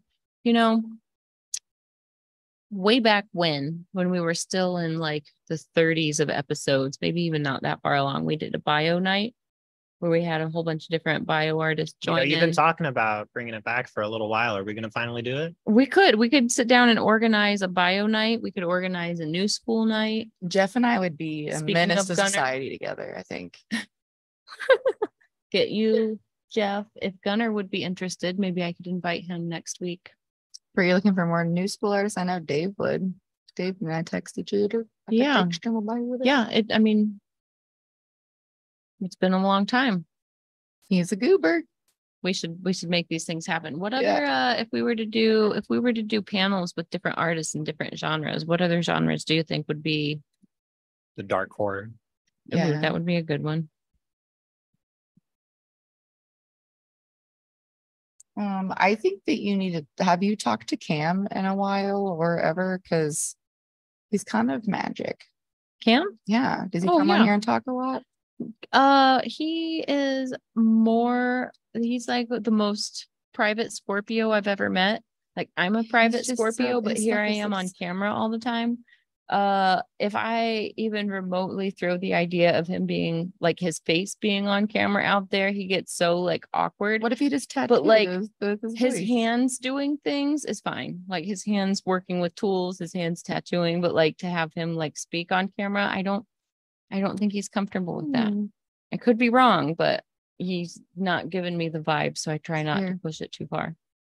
It's just so beautiful. Everything he does, his like work is beautiful. it You always looks like he's just about to get started into it. I'm like, oh, you get started? He's like, no, he's working all day. And it's just like skin just looks like it's never been touched. It's Mhm. just like so soft and just like flows into each other. Everything's so even and like beautiful heals too. It Yeah. goes back to being like hyper focused on the trauma you're Yeah. causing. When you understand microscopically what's going on, the the things you can achieve without pushing the skin too far are pretty magic. Look at these things. so soft. Look at that guitar lion morph. Oh, that's the whole a whole video bunch of of 'em. everything. Yeah, well, that's Cam's work. There it That's so is. fast. Boom. I love that he's starting to incorporate more color as like well. this guy right here, like the video of him tattooing right there. Look at that guy. Yeah. Oh, hello. Everything's just so like happy. I love how he like works through a piece too. Just he, a lot of times he'll work like background in, and for me that's a really efficient way to work as well. But um, he d- he definitely is very systematic in the way he applies his tattoos, and each little piece is perfect before he moves on to the next perfect. He's definitely not one to like he might jump piece to piece, but that piece is going to be finished and beautiful before he moves to the Yeah. next.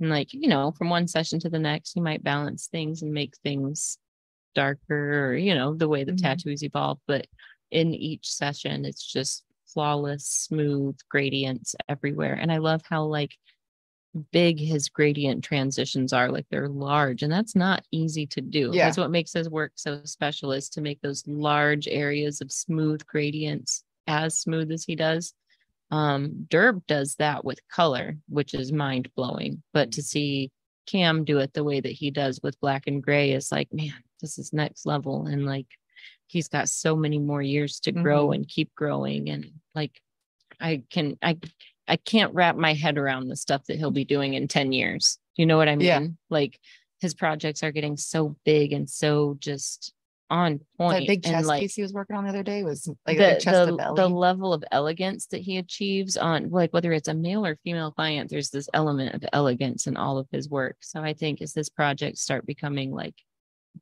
full body suits Mhm. or partial body suits i feel like once he has the freedom to really like stretch his tricks out that much he's just going to be like i don't know i think he's going to grow into something we haven't ever seen before just because like he's just Mhm. so hyper focused. Yeah. Yeah. So and, and like I said, he's very systematic in his approach. So when you're like hyper focused on each step of the system, there's not a weak spot in the tattoo. And it's beautiful to see.